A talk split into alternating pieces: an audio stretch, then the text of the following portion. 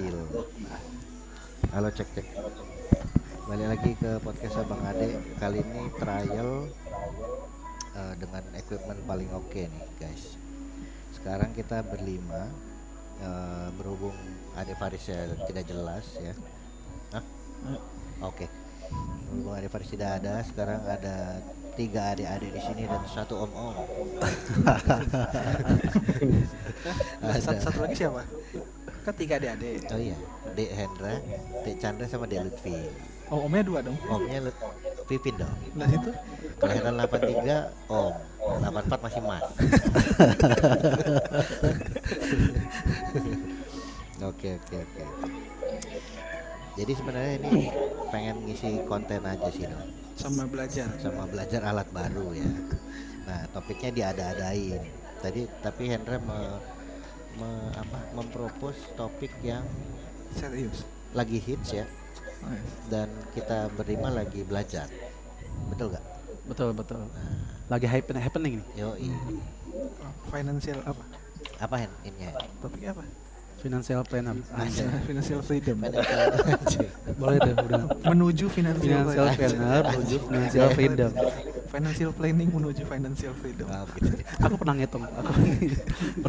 Kalaupun aku nabung 20 tahun, gak nyampe 2 miliar. Oh iya. Sama. Chandra tadi belum halo-halo, coba ya Chandra halo-halo coba. Halo. Nah, ada delay setengah karena Google Meet inputnya nggak muat. Iya. Kalau Leon mau beli yang potek P8. Oh ya, input 10 kalau perlu. kita sambungin ke kasir bawah. Oh enggak, udah bikin cabangnya itu loh ya. Oh, iya. Emang bisa?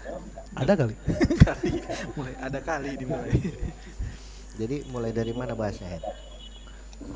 Umur berapa nih yang cocok untuk nabung tuh umur berapa gitu? Pertanyaannya. Sebenarnya tuh menurut masing-masing. Iya, menurut masing-masing bisa. Boleh. Kenapa? Mas Vin dulu lah kalau gitu. Kenapa ke umur? Apa? Gimana? Umur berapa? Bagusnya mulai nabung tadi ya. Bagusnya mulai nabung dari kecil lah. Kecil tuh umur berapa? Belajar nabung ya. Saya belajar nabung itu TK. Jadi TK itu di rumah bapak saya ngasih 1.100. 1.100. Tahun berapa tuh Mas Win? Waduh, tahun berapa ya? Kok jebakan umur? Iya nih. Tahun berapa ya itu ya jajan 1.100, yang penting nggak sekarang ya. Jadi kok TK 1.100? Mewah sekali Anda. Iya. Saya TK aja 100-200 perak kok situ. Benar. Ya, tapi syaratnya 1.000 itu dimasukin tabungan. Oh. Jadi saya tetap pegang uang itu 100. Buat jajannya. Tapi setiap pagi akhirnya saya terbiasa masukin celengan. 1.000. Jadi pagi-pagi pasti dikasih 1.100, 1.000-nya pasti masukin celengan. Diliatin itu ya. Oke. Jadi nggak boleh ditukar. Tapi kayaknya pertanyaannya gue agak ganti nih. Karena kalau dari kecil jawabannya kayaknya kurang relevan. Kurang. Ya. Karena terbukti di umur Mas Ibin sekarang nabungnya masih gagal gitu kan. Jadi kayaknya pelajaran di TK dulu tidak ngaruh gitu. Saya menyesal waktu SD punya buku tabungan nggak diterusin. Kalau diterusin tuh bisa berapa tuh? Kayak udah bisa banyak. Saya bukan gagal Pak Ari. Oh gitu. Ya, tapi saat ini tabungannya sudah dialihkan. Oh, okay. Ke yang lain. Sempat kepake tabungannya dulu.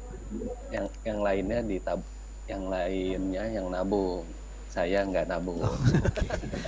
Nggak, lagian kan dulu nabung TK itu nggak diterusin sampai sekarang dong. Nabung kan, iya. nabung buat beli apa dong.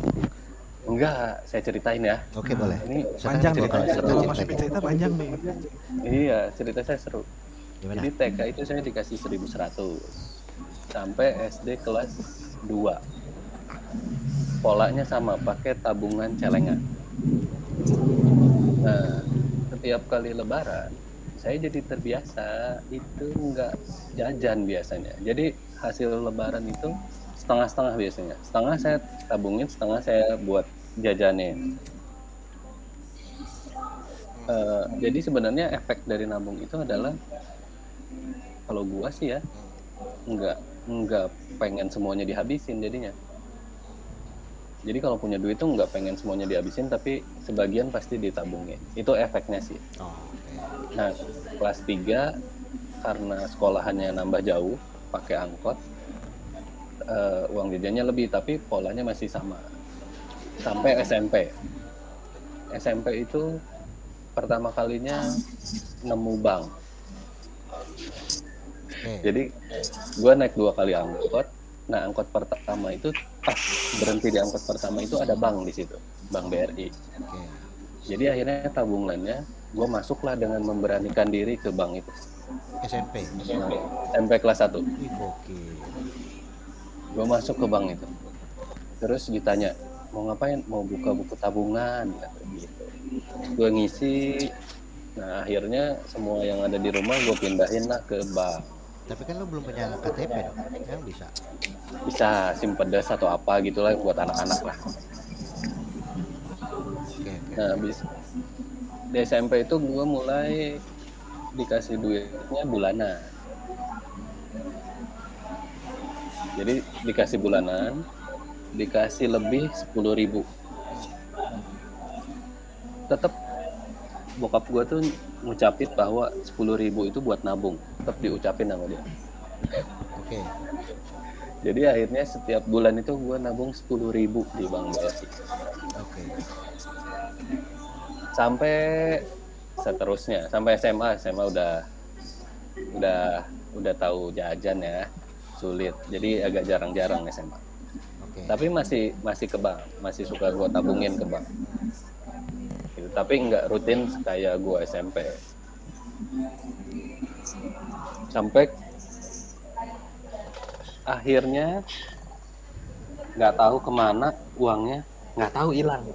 Kok bisa? Nah itu juga gue bingung uangnya kemana ya.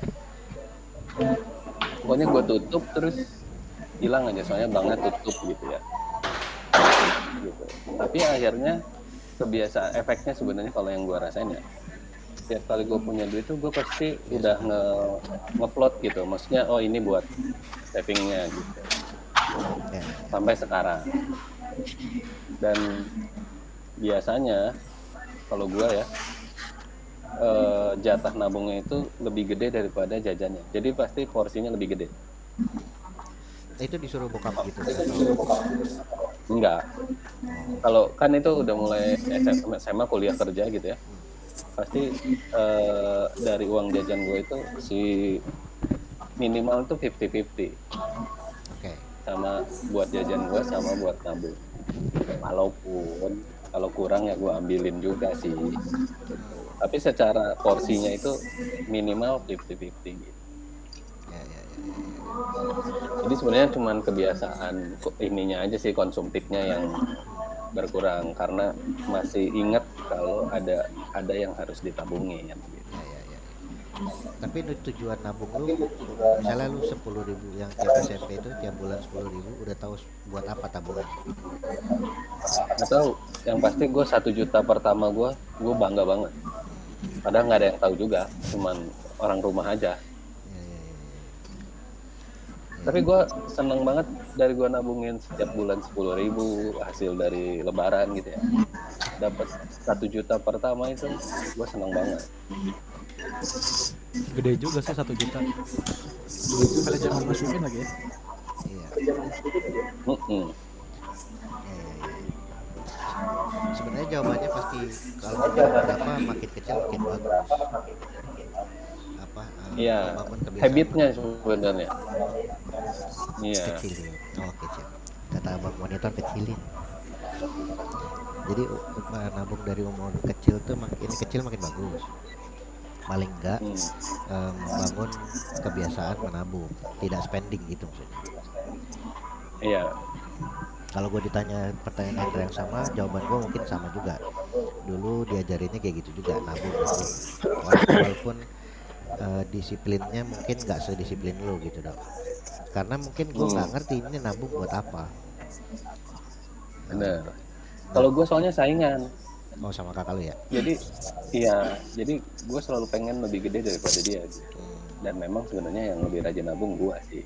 Kompetitif ya Mas Pipin. Iya kayak orang yang saya tahu. Mungkin uang hubungan Mas Pipin diambil sama kakak Mas Pipin. Yang hilang itu ya. Biar aja jadi. Kita bukannya banyakan dia. Ntar gue ambil.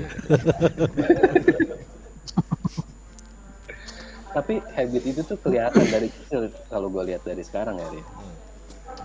Misalkan kakak gue tuh memang dari dulu jarang minta, tapi sekalinya punya duit dia suka beli barang yang dia mau. Nah udah gede tuh masih kelihatan gitu. Dia tuh nggak pernah minta, dia nabung, tapi kalau dia udah punya keinginan dia pasti beli barang itu gitu. Butuh atau enggak ya, tapi misalkan oh, gue pengen beli ini dia pasti beli. Beda sama gue. Jadi kalau gue butuh atau enggak, jadi walaupun gue pengen, gue masih bisa nahan gitu. Either gue tabungin dulu gitu ya. Jadi enggak yang enggak. Ya itu sih habit konsumtifnya itu sih kalau menurut gue ya, yang paling gue rasain ya. Gimana ya? Hati-hati punya duit tapi lu nggak jajan yang lu mau. Kalau dari aku, Mas Pipin itu termasuk yang beruntung bisa nabung gitu. Harusnya ada pos untuk itu di samping uang jajan gitu kan. Bahkan sekarang pun misalnya itu kan waktu kecil kan, sekarang pun ada orang-orang yang susah nabung ya karena yang untuk kebutuhannya aja pun nggak ada. Tapi itu harus dikesampingkan dong. Nggak, jangan hitung orang yang seperti itu. Jangan aku hitung orang yang punya duitnya sekedar buat makan. Ya dia emang nggak ada pilihan buat nabung kan ya. Ya itu kan aku pun begitu. Ketika maksudnya ketika emang udah pas-pasan nih gitu ya nggak ada yang tabung. Tapi udah setelah aku ngerti sekecil apapun pendapatan kita harus ada pos untuk nabung. Nominalnya berapa gitu. Ya. Ketika aku ngerti gitu ya. Ya. Sebenarnya kalau menurut gua ya, berhasil atau enggaknya nabung itu sebenarnya pada saat kita bisa ngontrol pegang duit tapi enggak lu jajanin apa yang lu mau. Nah itu pasti berhasil nabung. Nah ini yang susah. Iya. Makanya harus latihan. Karena biasanya habitnya kalau pegang duit tuh pasti pengennya jajan gitu. Karena memang mungkin dibiasainnya begitu gitu ya. Kebiasaan dari kecilnya mungkin atau apa gitu, atau lingkungannya kayak gitu. Tapi berhasil atau enggaknya nabung itu kalau menurut gue ya itu. Pada saat kita bisa nahan diri buat enggak jajan padahal ada duit, nah pasti berhasil. Kemungkinan besar lah, enggak pastilah ya. Iya. Nah, kemungkinan besar berhasil jajan. Nabung. By the way itu nabung itu masuk investasi nggak sih by the way? Nabung itu termasuk investasi nggak sih? Tidak ya? Tidak kayaknya. Nabung. Nah, investasi itu aset ya? Investasi itu tabungan, tapi beda instrumennya. Misalnya di situ nabungnya kan beda-beda. Ada nabung buat investasi. Investasi kan berarti yang situ berharap nilainya akan bertambah terus kan. Di masa depan tuh akan bertambah. Kalau nabung, kalau nabung kan kita nggak berharap bahwa itu bertambah. Itu asal tetap gitu ya. Iya asal tetap. Dan misalnya nabung dana darurat, itu nabung dana darurat. Nabung buat beli sesuatu, ya situ nggak berharap itu buat apa? Kita nggak berharap buat itu nambah supaya kita beli sesuatu, tapi kita nabung dengan jumlah yang akan segitu, beli harganya segitu. Ya. Enggak, ya benar.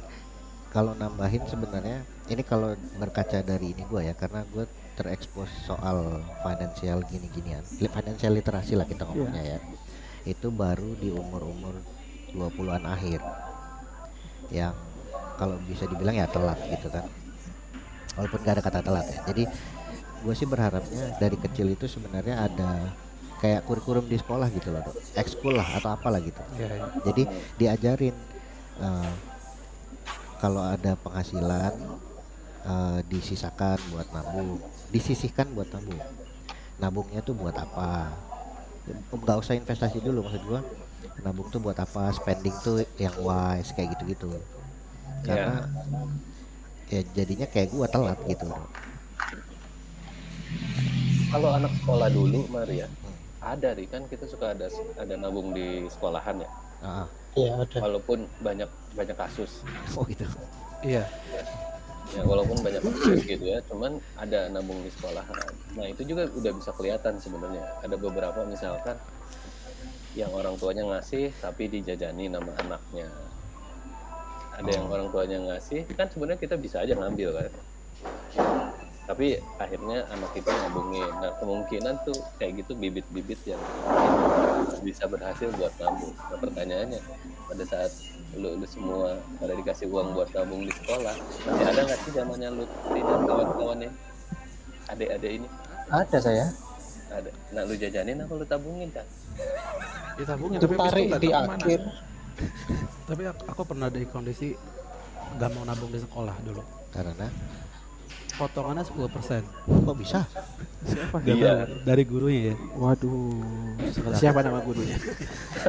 Maksud, yang tadinya orang tua aku suruh nabung gitu kan. Terus aku tahu ini gede banget nih potongan 10%. Aku bilang aja kalau untuk kita gak usah nabung deh. Gede banget potongannya. Kok nabung dipotong anjir? Ada Pak. Dia administrasi. Iya. Administrasi lebih gede dari bank itu. Iya. 10% lah. Tergantung nabung ya.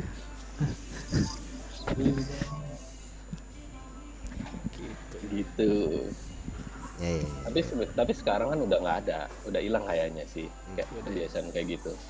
Nggak tahu di daerah-daerah ya, cuman kayaknya di kota-kota gitu udah nggak ada kayaknya. Kebetulan aku dulu daerah. Daerah mana?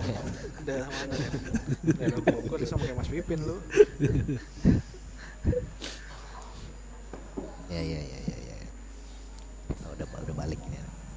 Bisa ngegas dikit Maya. Jangan, karena kalau situ kenceng feedbacknya ke Chandra. Oh, iya, Chandra ya. Ya. Kayaknya enak ya bapak-bapak ini dari kecil tuh diajarinnya sama orang tua udah diajarin nabung gitu. Enggak, saya enggak diajarin tapi enggak disiplin kayaknya. Saya mah tidak ada itu. Saya itu baru tahu emang kalau tadi kan tanyanya adalah dari kapan? Ya bagusnya dari kecil. Yeah. Itu pasti template semua orang lah.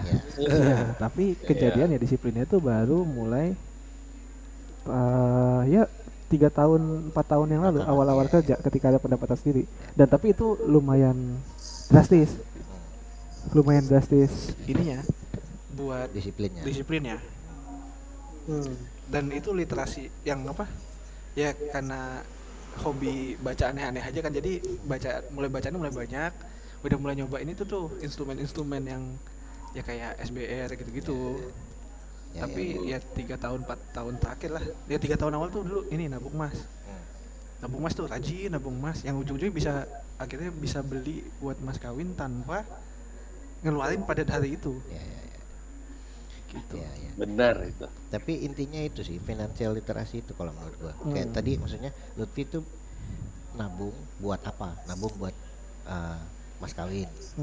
Nabung ada buat tujuan apa? Ya? Iya, ada tujuannya. Nah, dan itu nggak diajarin waktu itu. Iya. Dari kecil nggak diajarin. Kita nggak ngerti nabung buat. Iya. Dulu tuh patokannya nominalnya, bukan jangkanya dan tujuannya apa. Iya, betul. Nah, kalau dulu gua begitu ini nih nggak apa sebenarnya awalnya. Ya udahlah nabung emas, maksudnya kemarin waktu itu nabung emas kayak cuman sebulan setor berapa, sebulan setor berapa. Sekarang banyak 3 tahun lalu kan banyak mas digital tuh ya. Nah itu tuh, nah makanya waktu kawin saya nggak ngeluarin sama sekali biaya mas kawin, karena sama sekali nggak ada, karena udah semua gitu. Nah itu tuh udah mulai 3 tahun lalu tuh mulai juga tahu bagi-bagi duit buat kayak oh ini nih mau dicemplungin ke sini, ini nih kayak udah tahu mulai ada apa resiko ya? Iya. Itu kan 3 tahun lalu kita mulai diskusi gitu Pak ya? Iya. Yang sama Ais gitu, mulai dulu bertiga lah ngobrolin itu kayak mulai termasuk juga dulu nge-encourage Ais buat nabung gitu. Iya. Nah, jadi mulai tahu instrumen, oh ini nih, ini high risk, ini low risk. Iya. Ini medium risk gitu udah mulai terpapar kayak gituan. Nah ya tapi karena itu kan karena kita udah kena financial literasi. Iya. Dan taunya itu telat dari sosial media dari mana mulai baca banyak. Gak ada yang ngajarin dok. Iya. Jadi nggak telat jadinya. 3 tahunnya Lutfi kan 3 tahun sebelumnya gue juga dong. Iya. Tapi kan berapa? Umur gue berapa ya? Ada gap jarak ya? Iya. Berarti Hendra kan beda lagi. Kalau Hendra udah duluan ini startnya tuh. Nah itu bagus. Nah, kemarin tuh ini juga apa? Jadi waktu itu gue pertama kali ke apa ya, ke triggernya itu gara-gara kenapa ya di negara berkembang itu karakternya semua mirip, spending tinggi dan lain-lain. Kenapa di negara maju kok orang tuh bisa ya kerja apa kerja nanti liburan lama setahun dua tahun tapi duitnya ada gitu dok. Nah ternyata pas gue cari tahu sebenarnya yang mau di yang harusnya itu dijadikan semuanya aset, uangmu tuh jadiin aset biar dia bisa cari uang sendiri. Iya, money work for you. Nah itu yang baru terekspos yang berapa tahun kebelakangan ini ya, gitu. Betul. Itu dong, mulai apa nyisihin ini buat apa, ini dikumpulin jadi aset gitu-gitu kan. Ya, nah gue juga sebenarnya karena didikan gue konvensional ya, gue juga telat sih kalau buat untuk jenis investasi ya. Jadi termasuk telat juga gitu, karena kebiasaannya ya nabung itu ya cuma nabung aja gitu, nggak ada mikir yang lain-lain. Ya. Ya baru beberapa tahun ini aja sih mulai investasi dan lain-lain. Ya, nabung dan investasinya satu hal lah, tapi yang gua telah pelajari itu sebenarnya how to spend the money itu, men. Nggak ada yang ngasih tahu gua apa. Kenceng ya? Oh musiknya. Masuk kirain. Nggak ada yang ngasih tahu gua kalau apa namanya spending tuh nggak boleh gitu. Yeah. Misalnya kayak apa? Gaji naik. Berarti hidup naik. Gaya hidup naik ini harusnya nggak boleh. Ya jangan. Jadi berarti gue bisa nyicilnya naik dong gitu kan. Kalau dulu pikirannya gitu. Mikirnya dulu gitu dong. Iya. Gitu kan. Bukan apa ya, lu mau beli apa nabung dulu gitu men. Nggak usah dicicil gitu, tunggu aja. Bener. Nggak ada yang ngajarin gitu-gitu men. Iya. Nah itu juga sih ya yang nyelamatin gue juga karena kebiasaan nyicil gue nggak ada sih. Oh gitu ya? Iya gue tuh memang akhirnya selalu nabung dulu sebelum beli sesuatu, jadi gue memang nggak biasa nyicil gitu. Jadi akhirnya kalaupun pendapatan gue naik ujung-ujungnya tetap gue tabung gitu, walaupun misalkan beli barangnya lebih mahal gitu ya. Tapi enggak, gue ambil barangnya dulu baru gue cicil. Gitu. Tapi itu tergantung kebutuhan. Kalau memang pernah juga, maksudnya gue beberapa ada juga yang dicicil gitu ya. Cuman ada ukurannya gitu, maksudnya karena gue nggak bisa nyicil kan gue pasti beban ya, takut ya. Kalau yang awal-awal nyicil pasti takut gitu. Gimana bayar cicilannya, gimana kalau ini pasti mikirnya panjang. Nah akhirnya selalu gue pendekin dan gue ukur juga sama yang gue dapat berapa, pasti nggak akan lebih dari 70%, nggak akan lebih dari 30% gue gaji gue. Itu tahu 30% doang itu dari mana bro? Dari bokap gue semenjak gue SMA. Okay. SMA kuliah lah, jadi dia bilang minimal kalau lu mau jajan itu 30% dari apa yang dikasih hasil gajinya gitu. Apa yang dihasilin misalkan berapa nih, ya udah lu cuman bisa spend 30%-nya. Kalau lebih dari itu mau cicilan atau apa bentuknya ya, kalau lebih dari itu nanti berat katanya gitu, karena lu 30% expense 30% itu frugal. Iya. Ya. Tapi sudah menerapkan frugal living sebelum frugal living. Frugal living gua, gokil. Apa itu? Hidupnya hemat banget. Dulu pokoknya Dulu gua itu pokoknya menganut semua prinsip-prinsip yang salah. Prinsip konsumtif itu ada di Ariawan. Dulu apa ya, prinsip Ariawan yang paling ditegas itu adalah jangan hemat, men. Jangan hemat. Enggak sayang cuy, kan itu kalau ada ini saya dengar kan. Iya. Jangan hemat.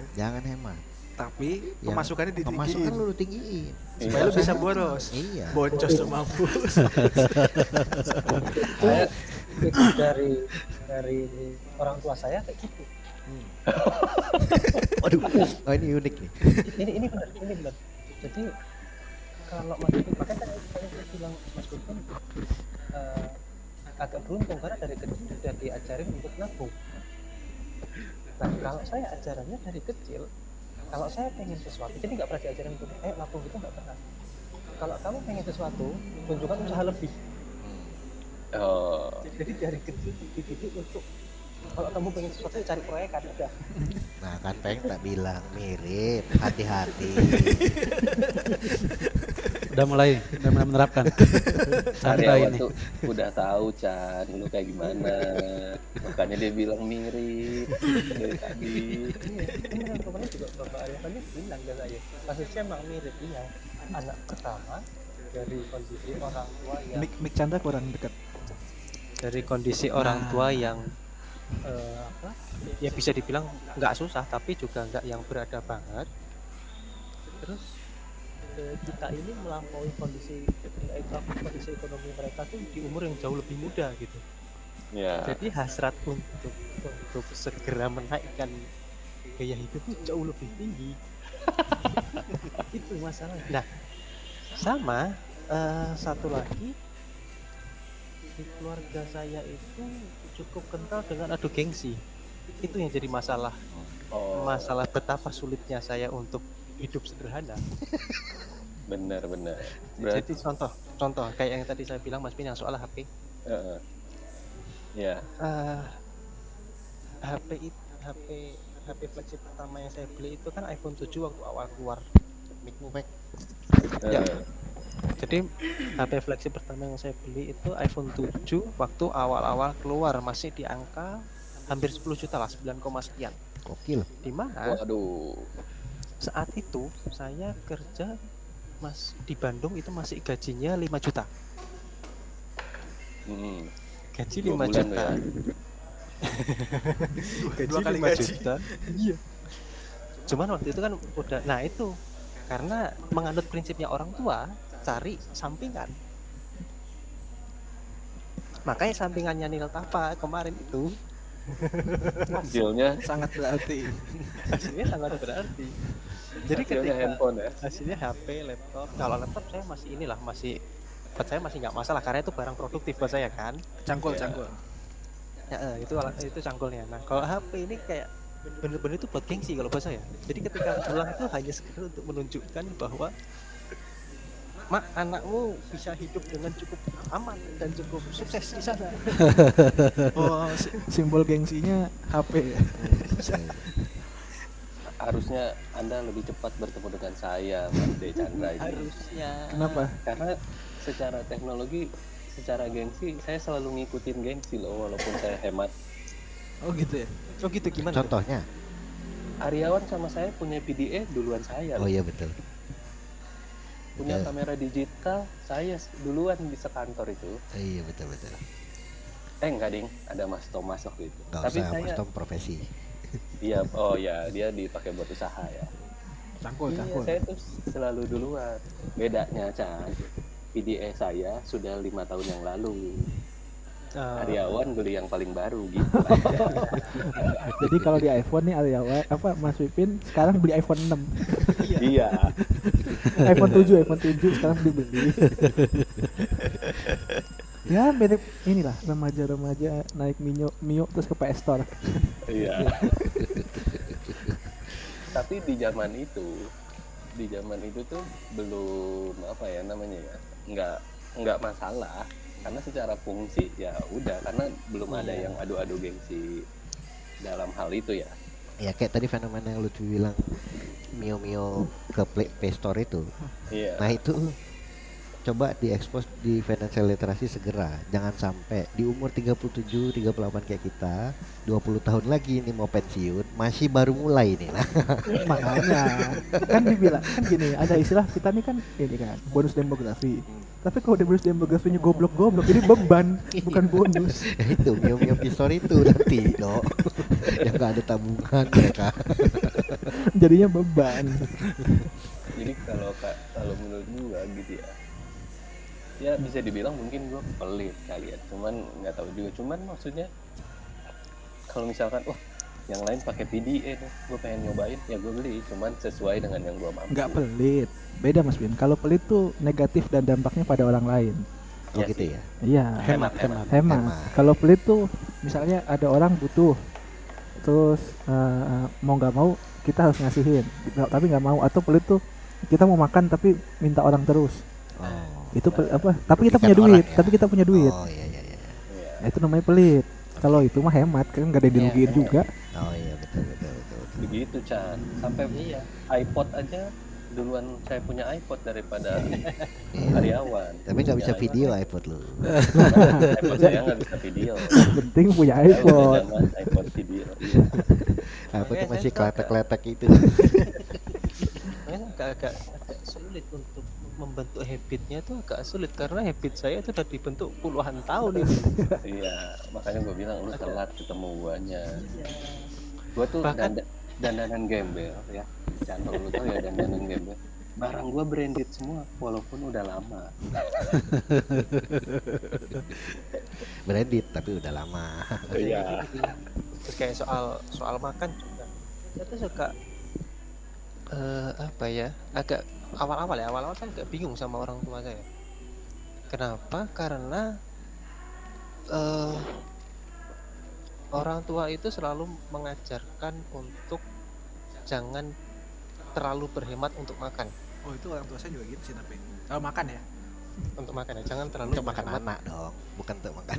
Jangan terlalu berhemat untuk makan. Jadi ini kalau Lutfi tahu di Ngawi itu maksudnya tahu sih, ada tempat makan atau restoran namanya Akor.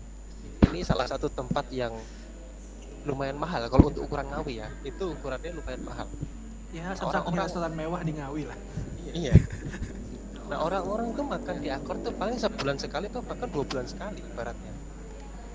Orang tua saya minggu itu bisa 2 kali. Waduh. Jadi salah satu poin yang menunjukkan bahwa orang tua saya sama sekali tidak mengajarkan untuk berhemat tentang makanan, atau kalau bisa sepengennya apa turutin. Nah, yang jadi masalah adalah ketika saya sudah punya duit, saya kerja punya duit, nggak usah ke Akor deh, ke McD aja. McD kan kalau di kota gede itu termasuk jajanan yang cukup murah ya, dibandingkan ke kafe-kafe kekinian gitu kan. Itu aja udah diomelin saya. Itu sering-sering jajan lemat kata kan, jadi bingung kan. Dulu yang ngajak siapa ini? Tidak makan dulu diajarinnya kayak mana, terus giliran saya hemat-hemat gitu kan, sebulan tuh hampir gak pernah keluar sama sekali, makan di rumah, itu terpakai ayam, telur, tahu tempe gitu. Itu disentil lagi, jangan berhemat tuh kan. Serba salah jadinya. Jadi saya agak bingung untuk apa ya, untuk memulainya tuh gimana, memulai ngerubah habitnya tuh gimana gitu. Iya, kayaknya kalau lu agak susahnya karena lu punya tekanan ini juga, sosial juga kayaknya Chan. Keluarga ya. Ya kalau gue lihat misalkan lu bela-belain beli iPhone 7 gitu yang 2 kali lipat gaji gitu ya. Karena mungkin di keluarga lu tuh udah secara nggak sadar ya, udah ngerasa bahwa mas sukses, bapaknya punya masa anak, maksudnya bapaknya sukses masa anaknya nggak sukses. Jadi lu mau nggak mau harus membuktikan itu kan. Iya, lebih ke. Nah kalau bapak saya sangat sederhana. Ini agak bertolak belakang antara ibu dan bapak, ini bertolak belakang. Yang memaksa bapak saya untuk sedikit hedon itu ibu saya. Gitu. Serius. Bapak lagi nggak pengen beli baju, tiba-tiba beli baju udah gembel semua, padahal masih bagus-bagus, nggak ada yang bolong, warna masih cerah. Alasannya tuh baju kok cuma itu aja gitu. Nah itu terjadi sama saya juga, ketika saya nggak beli baju, istri saya ngomel-ngomel, apa nih ya, beli baju kayak lebaran kemarin. Pengen ya kan lebaran kalau pas hari lebaran ya kita pakai baju koko kan biasanya.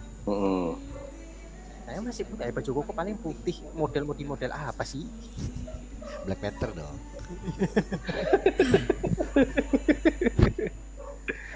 Wakanda. Ya, baju muslim ini Black Panther. Jadi memang kurang dekat Bang. Satu sisi saya sudah mulai menekan gaya hidup untuk enggak boros, tapi sekitar saya tidak mendukung sama sekali. Ya. Itu yang repot. Susah juga sih.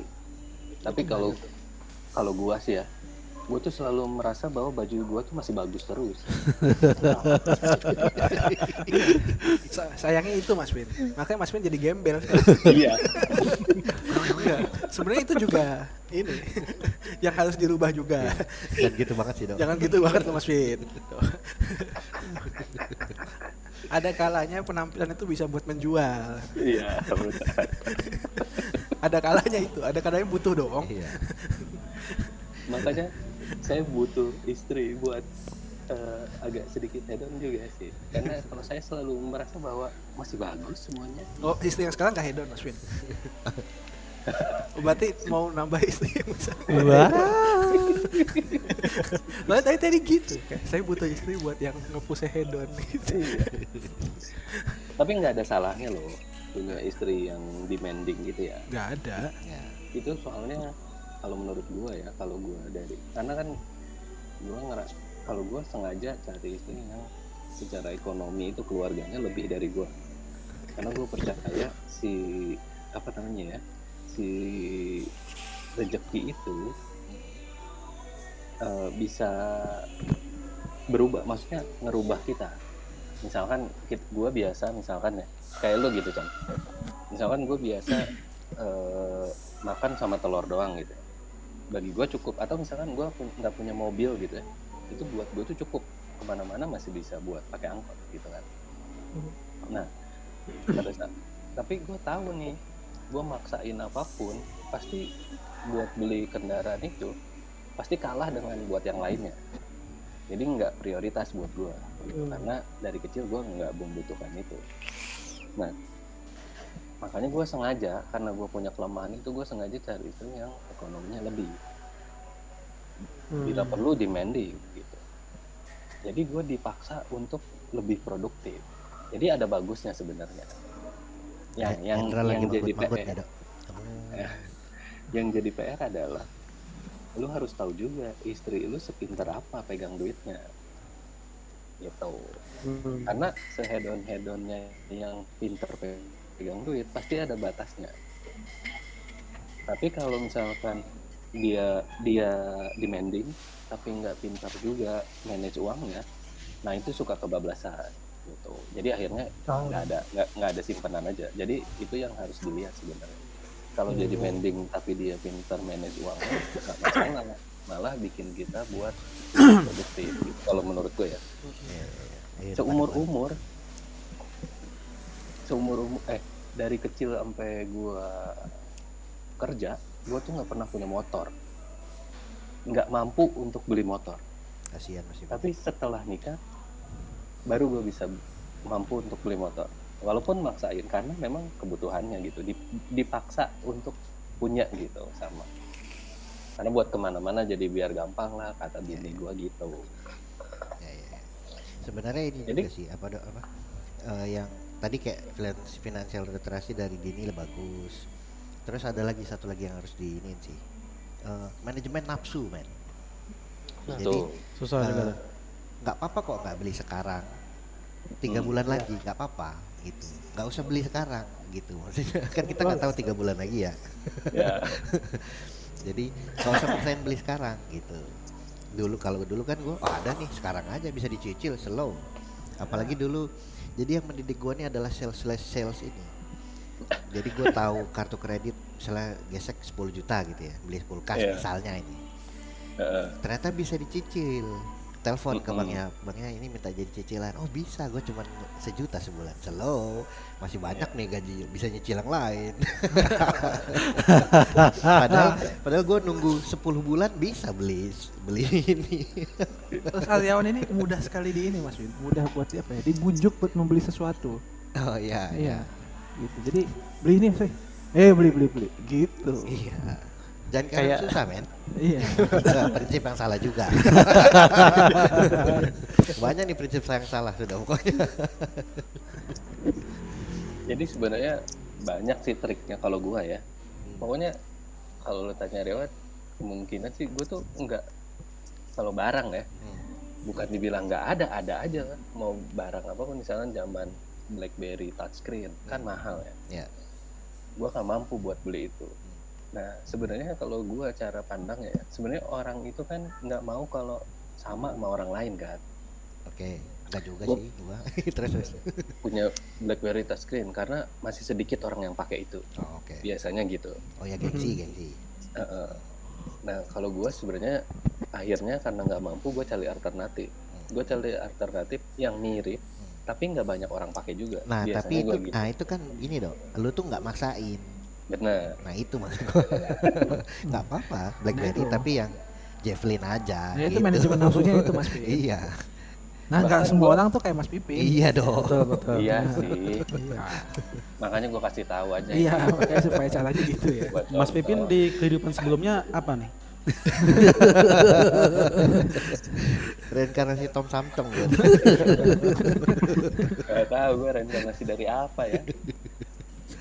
Semut kali, gue dari semut kayaknya. Bekerja buat ratu dong lu. Ya kayak tadi misalnya kayak cash lu motor gitu ya Dok ya. Itu kan maksudnya aset atau harta bergerak walaupun dia nurun tapi kan buat kegiatan produktif. Gak apa-apa dipaksa gitu maksud gue. Yang dipaksa boleh misalnya.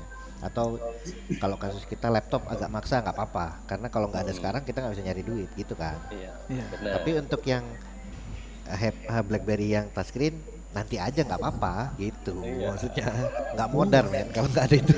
Iya. Gitu sama sih. Kadang gue ngerasa mungkin gue selalu mengambil kesempatan kalau buat barang ya ini tersier ya. Jadi misalkan kalau lu tahu kalau ada misalkan gue masuk ke tempat kerja baru nih, gue lebih memilih gue akan dikasih laptop yang gue mau, nggak apa-apa gue cicil, nggak usah dibeliin kantor. Nah gue lebih memilih itu. Jadi kebanyakan kayak misalkan gue punya laptop itu tuh kebanyakan cicilan hasil dari kantor. Jadi misalkan kantor cuman masih budgetnya 4 juta nih atau ngasih apa ya misalkan ngasih yang gue mau lah Mac misalkan Mac Pro gitu ya, itu tuh gue selalu gue tengok Mac Pro nya gue beli aja deh misalnya. Tapi kebijakan kantor maksimal workstation apa namanya si laptop misalnya 5 juta misalnya ya. Lu negonya Pak boleh nggak gue minta yang 12 tapi 6-nya ini gue bayar gitu atau 12-nya gue bayar gitu ya. 12 tuh gue bayar tapi gue cicil.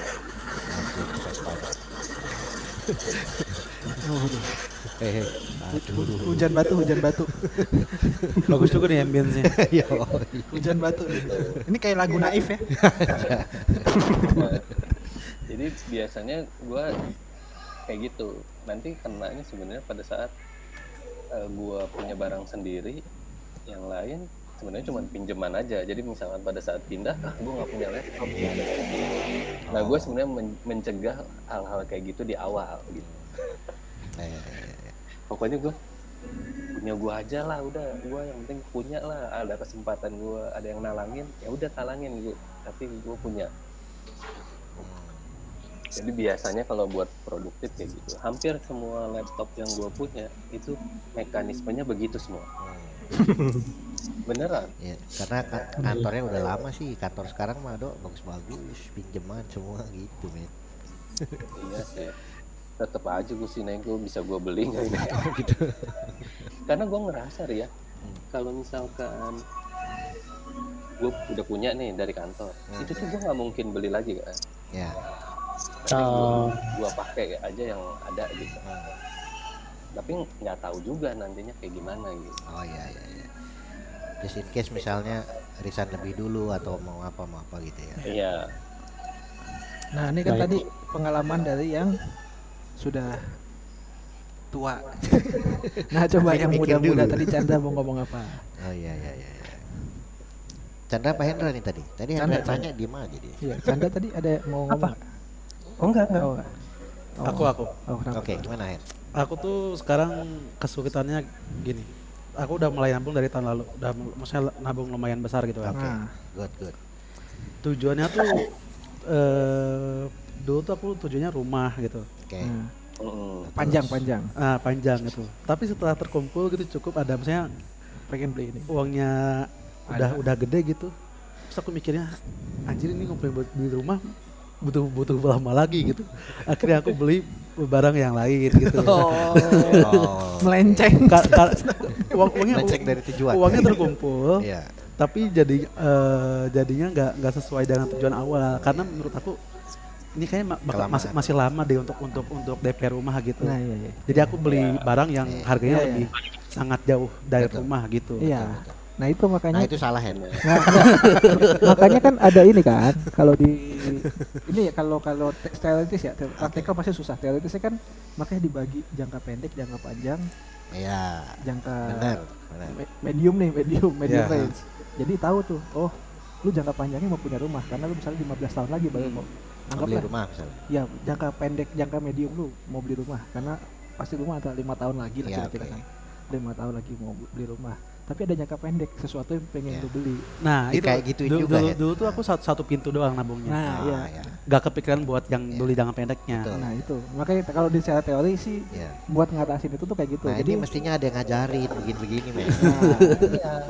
Waktu SD tuh enggak diajarin kayak gini-gini. Dulu kan kepikirannya, ini gue masih beli rumah. Ternyata aku punya nafsu lain kan. Iya, beli apa gitu. Pasti. Nah, dulu tuh kesalahan aku tuh ya itu cuma satu lubang nabungnya terus kayak udah gede, sayang nih nganggur. Apalagi duitnya mudah diakses ya. Makanya dulu tuh sistem nabung gua paling awal 4 tahun lalu itu adalah rekening mati. Awal kerja. Gak ada ATM. Gak ada ATM gua patahin. Sengaja dapat ATM gua patahin. Jadi sisanya buku tabungan doang. Nah itu tuh akhirnya bisa jadi biaya kawin. Aku udah ada rekening mati yang berjangka. Jangkanya per tahun. Kalau sekarang kan ada tabungan berjangka. Dulu nggak ngerti tuh Hen kayak gitu-gitu, belum ada lah. Literasinya belum sampai situ. Iya. Yeah. Jadi dulu pakainya rekening mati. Rekening mati itu rekening yang ATM-nya dipatahin di buku tabungan. Kalau gua mau ngambil, gua mesti datang ke bank dan bawa KTP. Iya. Yeah. Masa gua mau ngambil 200.000, gua mesti ngambil KTP. Males dong. Ayo udahlah nggak usah dulu. Nah sekarang pertanyaan aku, misalnya sebenarnya berapa persen nih untuk yang jangka panjang? Nah itu nggak tahu posnya tuh berapa persen gitu loh Hen, apa 50-32 apa? Aduh 50-30-20. Nah itu teori ya nabungnya yang 30 nya kan nih 50 after tax pay only 50% untuk kebutuhan, 30% untuk keinginan ini ya, ini rumus yang ini ya, 20% untuk saving. Jadi dari 20% itu lo harus iniin lagi. Pecah-pecah lagi. Ya 30% kan udah ada buat keinginan. Iya. Nah kayak gitu katanya. Karena gue juga gitu dulu Hen. Apa? Mau nabung nanti buat apa namanya? Buat beli rumah misalnya gitu ya. Nanti di tengah jalan kayaknya masih lama. masih umur segini nggak mobil dulu aja. Tahu-tahu udah 37 sekarang tidak ada dana pensiun. Sekarang belum tidak kerasa.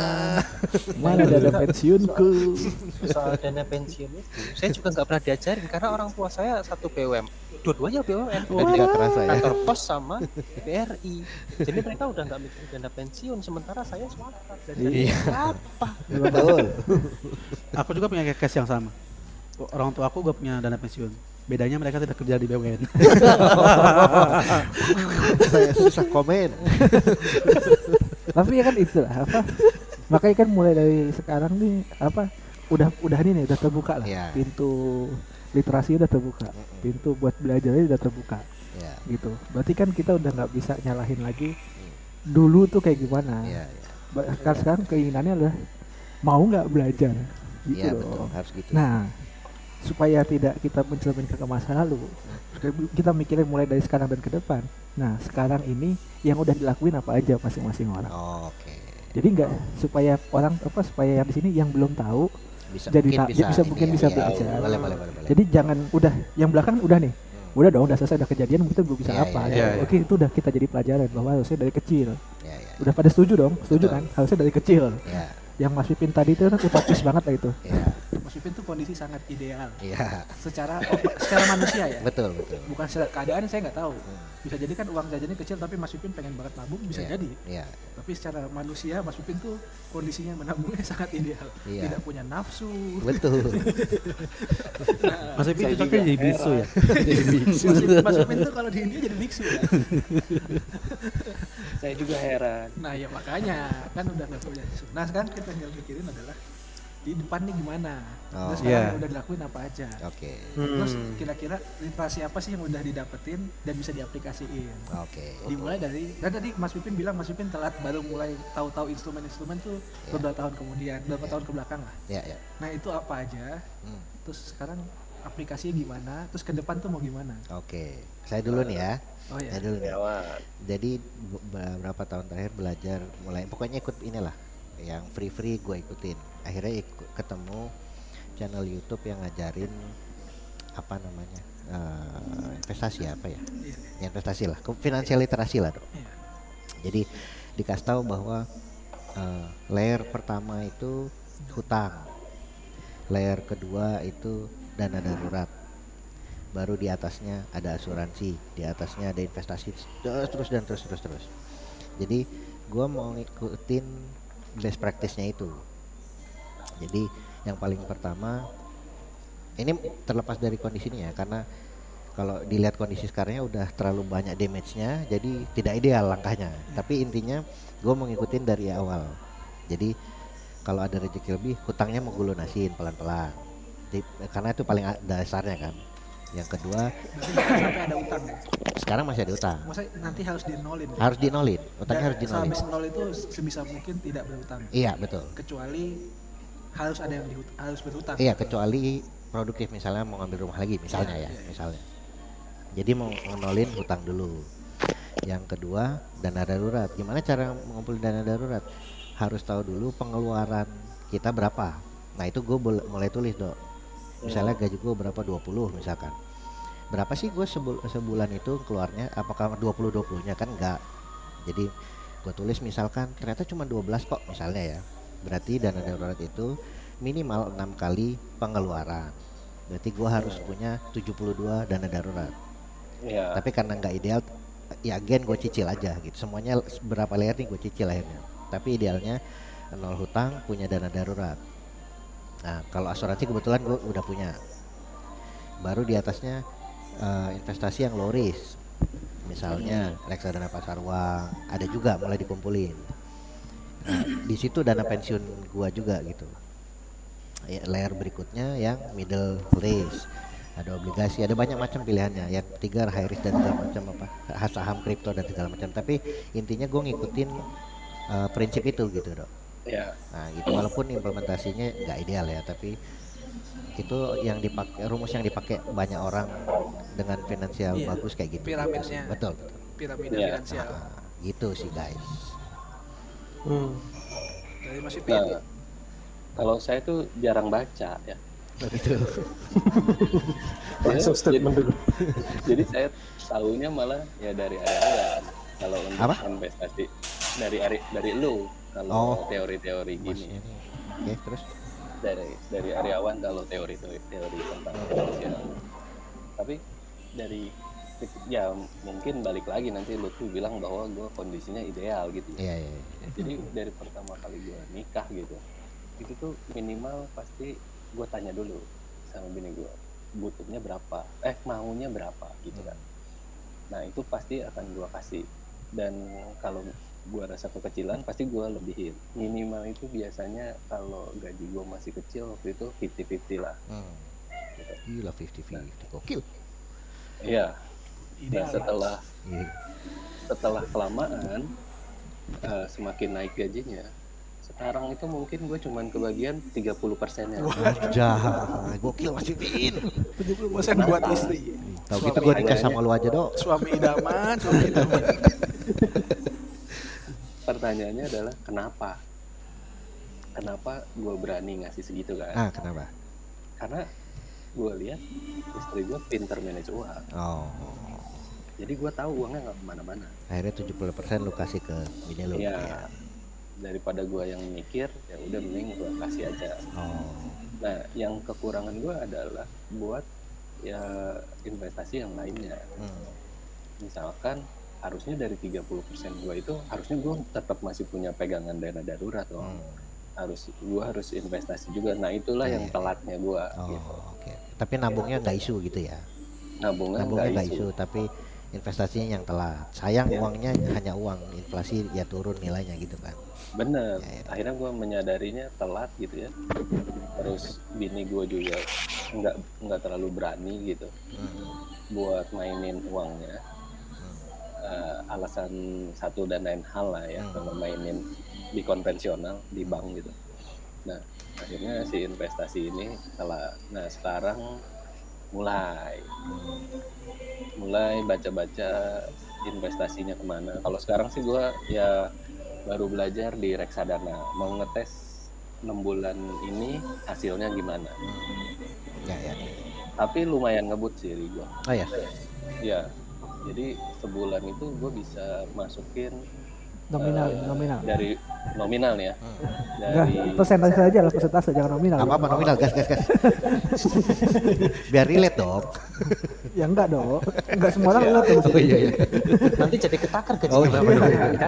Gas. Lagian juga enggak bisa, jangan relate. Oh iya. Karena nanti di Hendra kalau segitu, wah Mas Pipin segitu. Oh enggak dong. Beda kan. Jadi gua sekarang ini bisa dari uang jajan gue misalkan 100% uang jajan gue lah gitu. Dari 30% tadi pemasukan ya.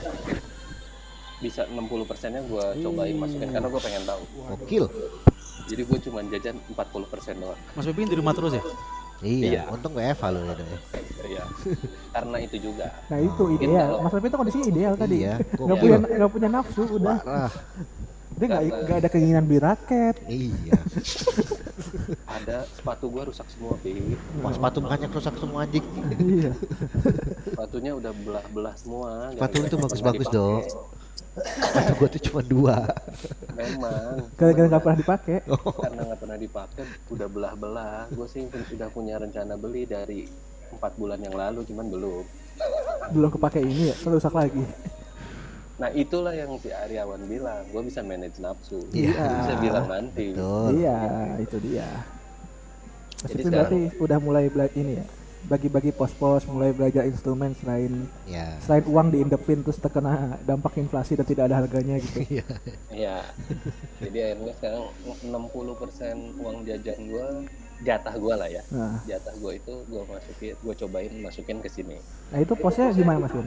Full apa di reksadana tuh jadi dana darurat apa kebagian dana pensiun gitu-gitu? Ada 2 sih gue bikin portfolionya. Gue bikin kantongnya 2. Bikin 2, cuman sebenarnya gue ngitungnya masih 1 karena masih pengen ngelihat doang, pengen tahu atas produknya ya. Pengen tahu kayak gimana. Cuman kalau kecil kan nggak kelihatan. Jadi gue paksa untuk banyak. Nah cuman jeleknya gue adalah sering ya dalam 1 tahun mungkin 2 bulan itu gue sering karena gue terlalu sering masuk apa namanya lebih savingnya duluan yang dialokasiin. Di akhir bulan itu gue sering nggak punya duit. Oke. Miskalkulasi. Jadi duit jajan gua habis duluan. Miskalkulasinya begitu. Iya, itu Pak. Ada namanya kan kalau itu frugal living tadi. Ya. Jadi hidupnya sehemat mungkin, nabungnya gede sampai nafsunya ditiadakan. Gitu. Ya. Ya nggak apa-apa pilihan. Nggak apa pilihan. Maksudnya itu ada yang kayak lakuin kayak gitu dan kan emang katanya sebagian besar orang bilang seharusnya begitu gitu. Sebenarnya apapun tapi, itu nggak apa-apa ya. Asal jangan dipaksa sih kalau kata gua. Nah, sekarang pertanyaan gue Ari sama Lutfi nih ya yang sering ngobrol tentang barang. Tapi kan barang gue nggak jelek-jelek juga. Ngobrol tentang barang? Enggak, barang lu bagus-bagus men. Iya. Makanya. Sepatu lu tuh mahal-mahal. berarti kan gue nggak neken nafsu gue banget juga kan. Iya. Ya, tapi kan lu beli sepatunya nggak maksa dong. Bener. Ya kan. Ada yang beli sepatu maksa ada kan? Ada dong. Ada saya kenal kok. Ya. Tapi lupa. Iya. New Balance 3 juta gitu ada. Ada. Bagus sih sepatunya emang. Pengen gue juga. Tapi nggak segitunya lah. Nggak. Terus tahu bahwa kemampuannya nggak segitu. Iya. Nah. Kayak kenal nih. Aku kenal dong. Ya, itu Hendra. Ya, halo. Nextnya Pak Chandra lah. Pak Chandra coba. Ya udah bapak semua ini pokoknya. Oh iya benar. Plan ke depan ini tadi ininya ya. Iya. Oke. Mana Peng? Sekarang dan ke depan. Iya, iya. Kalau mikmu. Sekarang, ngomongnya ke sini, Peng. Nah, ngomongnya gitu. Sambil bayangin. Jadi kemarin juga baru ngerti soal best practice yang piramida itu yang dari Pak Ariawan tadi. Itu juga belum lama. Baru banget ngerti. Dan pengennya ke depannya juga mau ikut gitu. Jadi kebetulan saat ini saya juga masih ada utang. Karena kerjaan sih sebelumnya di tempat sekarang sih sebenarnya itu ya kalau dibilang gajinya itu juga nggak kecil, cuman sangat stres. Sekedar untuk hidup. Terus kebetulan ada pengeluaran tidak terduga yang lumayan besar, bahkan totalnya hampir 2 kali gaji saya. Nah itu dana darurat tuh buat itu tuh. Iya. Nah kayak misalnya ya kayak soal anak terapi gitu. Ya gitu. Kalau yang kayak gini kan ya kalau buat apa perkembangan tubuh kembang anak kan nggak mungkin nggak diusahain dong. Iya dong. Maksudnya kalau untuk kayak gini buat saya kan urgent nih. Kemarin waktu pulang di Bondowoso nggak terlalu bermasalah karena waktu itu terapinya masih di cover BPJS nih, meskipun terapinya setengah jam ngantrinya 2 jam. Waduh, kayak naik kora-kora ya. Nama juga BPJS. Iya. Kayak di Dufan ngantri lama main sebentar. Nggak ada ini fast tracknya ya. Udah gitu perjalanannya setengah jam sekali jalan, jadi itu benar-benar buang-buang waktu. Begitu balik ke sini mulai nyari tempat terapi. Nah ya singkat cerita biaya terapi ternyata ya yang kita anggap tempat terapinya cukup cukup bagus itu nggak mau, akhirnya adalah kita berhutang. Tapi untungnya saya hutangnya itu ke orang tua. Jadi utang yang bisa dibilang agak santai sebenarnya. Cicilan lunak tanpa bunga. Betul. Iya. Utang terbaik. Utang terbaik adalah utang keluarga. Utang ya, bukan minta loh. Utang. Orang tua langsung nge-statement soalnya. Jadi mama ada, tapi bayar ya. Jadi oh ya udah. Nah singkat cerita sekarang fokusnya itu sebagian besar yang bisa disisihkan ke sana untuk nutup itu dulu. Oh itu tidak termasuk utang laptop ya. Jadi ini sedikit relate dengan Mas Pipin yang tadi soal kepemilikan laptop kerja dari kantor. Kebetulan di kantor itu ada program laptop ownership, kepemilikan laptop itu kan. Nah syaratnya itu 2 tahun sebenarnya. Jadi subsidi 50%. Misalnya saya laptop sekarang ini harga 30 juta gitu. 15 juta itu dibayarin kantor, saya cukup itu 15 juta dan cicil selama 2 tahun. Ya dimana itu sangat kecil cicilannya untuk ukuran 30 juta cicil 500-600 ribu sebulan sangat-sangat kecil. Nah terus tapi ternyata saya dengan kantor ini berjodohnya tidak lama. Karena saya dapat tawaran dari tempat lain, akhirnya setelah setahun resign nih, ini lagi proses resign. Nah ketentuannya kalau resign itu harus dibayar tunai seharga laptop ya. Jadi nggak ada opsi untuk oh ya udah tak balikin aja laptop buat kantor, nggak ada. dan total-total itu harganya masih 2/3 harga lebih kalau 2/3 itu lebih, mungkin 3/4 dari harga laptop. 3/4 dari harga laptop. Dan balik lagi kemana saya harus meminta orang tua. Enak. Langsat. Cuma saya bilang gini, kalau ke orang apa untuk soal kasus laptop ini, apa berapa nominal yang saya harus saya bayar ke kantor itu masih tidak lebih besar dari harga pasaran laptop ini. Jadi sebenarnya kalau ngomong apa misalnya jelek-jeleknya, saya nggak mau nyicil, nggak mau ada utang lagi soal laptop, ya udah misal di tempat baru begitu selesai probation kan udah aman, udah mengamankan status gitu ya, laptop mau saya jual rencananya. Ya paling karena ke orang tua jadi cicilan lu nggak terlalu gimana. Nah sekarang itu fokusnya mau kedua ini untuk asuransi kayaknya setelahnya bagaimana? Setelah ini mungkin tahun depan, karena proyeksi saya utang-utang ini dibereskan di tahun ini. Di tahun ini karena ya karena tempat baru pun apa dengan gaji yang baru ini harusnya bisa saving jauh lebih besar. Langsung. Bagus banget. Itu saya mau saya sama istri juga bilang ya tahan dulu kepenginan yang lain-lain itu, tahan dulu duit yang ada yang bisa dikumpulin itu fokusnya buat beresin utang. Nah cuman di sisi lain pengen juga menyisihkan dan mulai ke reksadana, ke bibit sebagai sister company masa nggak pakai bibit. Pengennya ke sana, cuman belum tahu pasti apa mau pakai apa, apakah indeks atau apa. Itu belum tahu. Cuman nilainya pun juga pasti akan sangat kecil, mungkin hanya nggak nyampe 10% pasti dari total gaji. Nggak apa-apa, mulai dulu Pak, gas.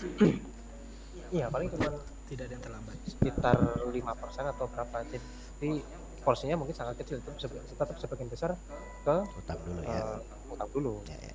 Iya, baru kalau udah beres mungkin di akhir tahun atau tahun depan, nah itu baru mulai ke dana darurat. Sambil agak digedein dikit mungkin dinaikin jadi 10% untuk ke reksadana ini. Tujuannya lebih ke dana pensiun dulu. Kalau menurut saya ya Pak Chandra ya. Gimana tuh? Gimana Pak Pindo? Gimana? Lebih baik ini kan utangnya utang lunak ya. Sambil tanpa jalan bunga, ya. Sambil tanpa jalan. Tanpa bunga kan. Lunak tanpa bunga.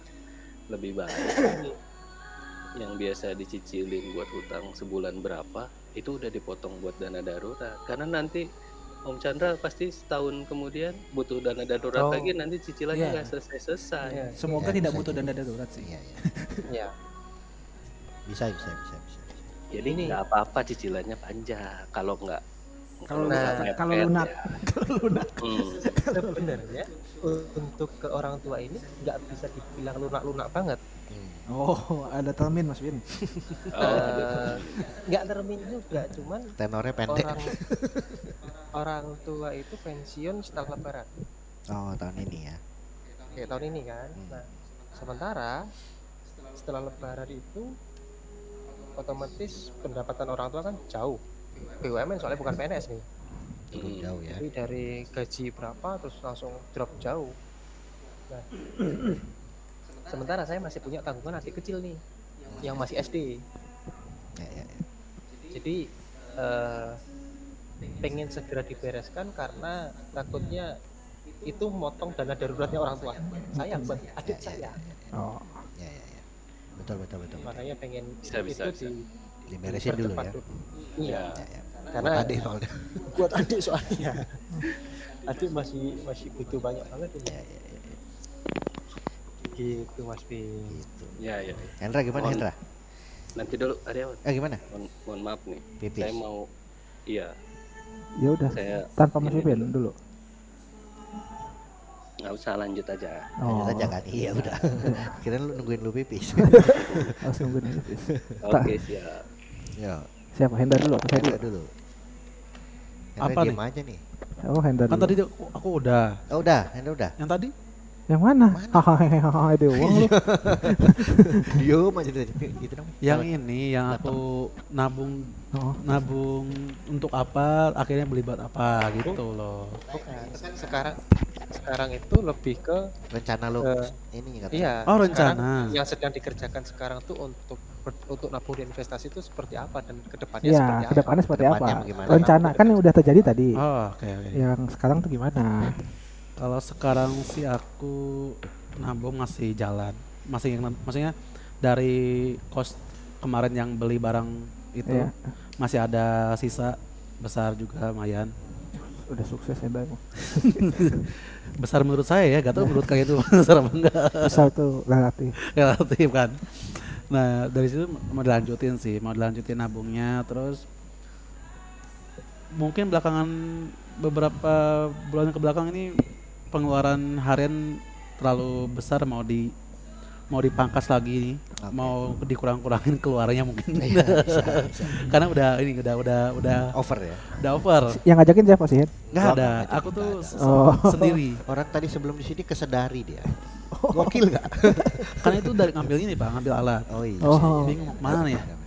Kalau berat apa? Gak usah kita. Oh, cuma ada opsi yang gratis. Kita ketemu barista cantik aja. Ya kedepannya sih itu sih lebih ke pengeluaran harian mau di rapat-rapetin lagi karena ya, dihemat ya. Dihemat sih. Sebenarnya pengeluaran normal sih. Maksudnya rata-rata pengeluaran rata-rata gitu. Cuma kayaknya masih bisa dipres lagi gitu. Oke. Okay.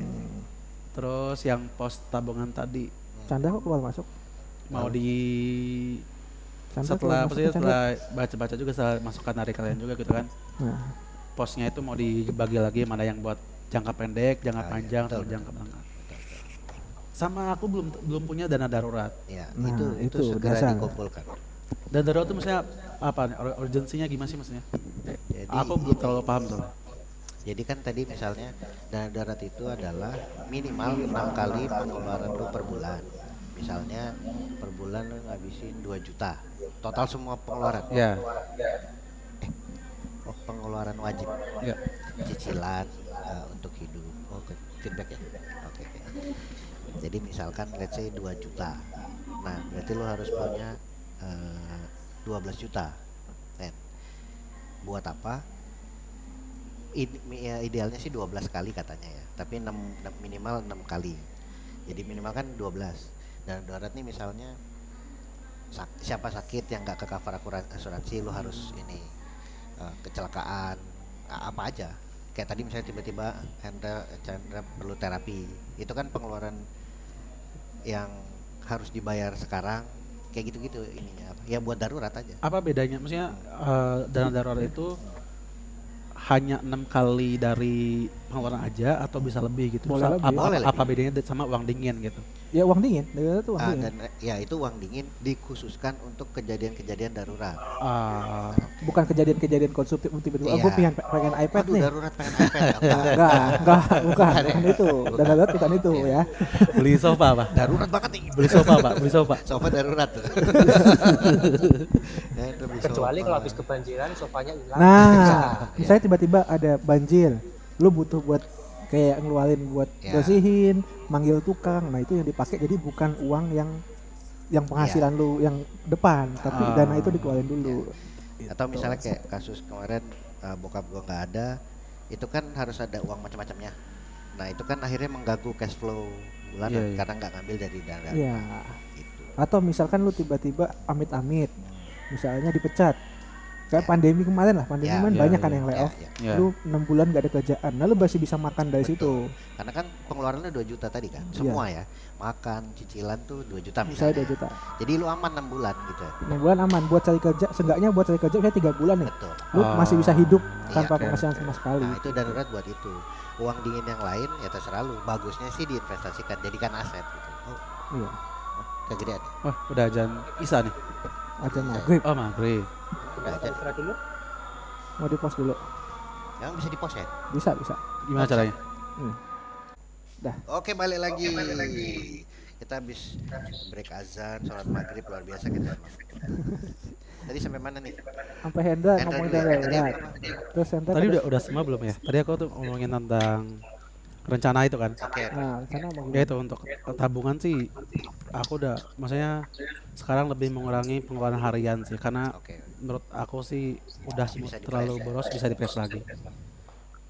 Sekarang tinggal Mas Win. Kafe-kafenya biar kurang gitu ya? Apa? Kafe hopping lebih kurang. Kafe mau seminggu 2 kali aja kayaknya. Benar, Senin Kamis pas badminton. Iya. Oh, yang ketiga berarti weekend kan kali mau ngedate.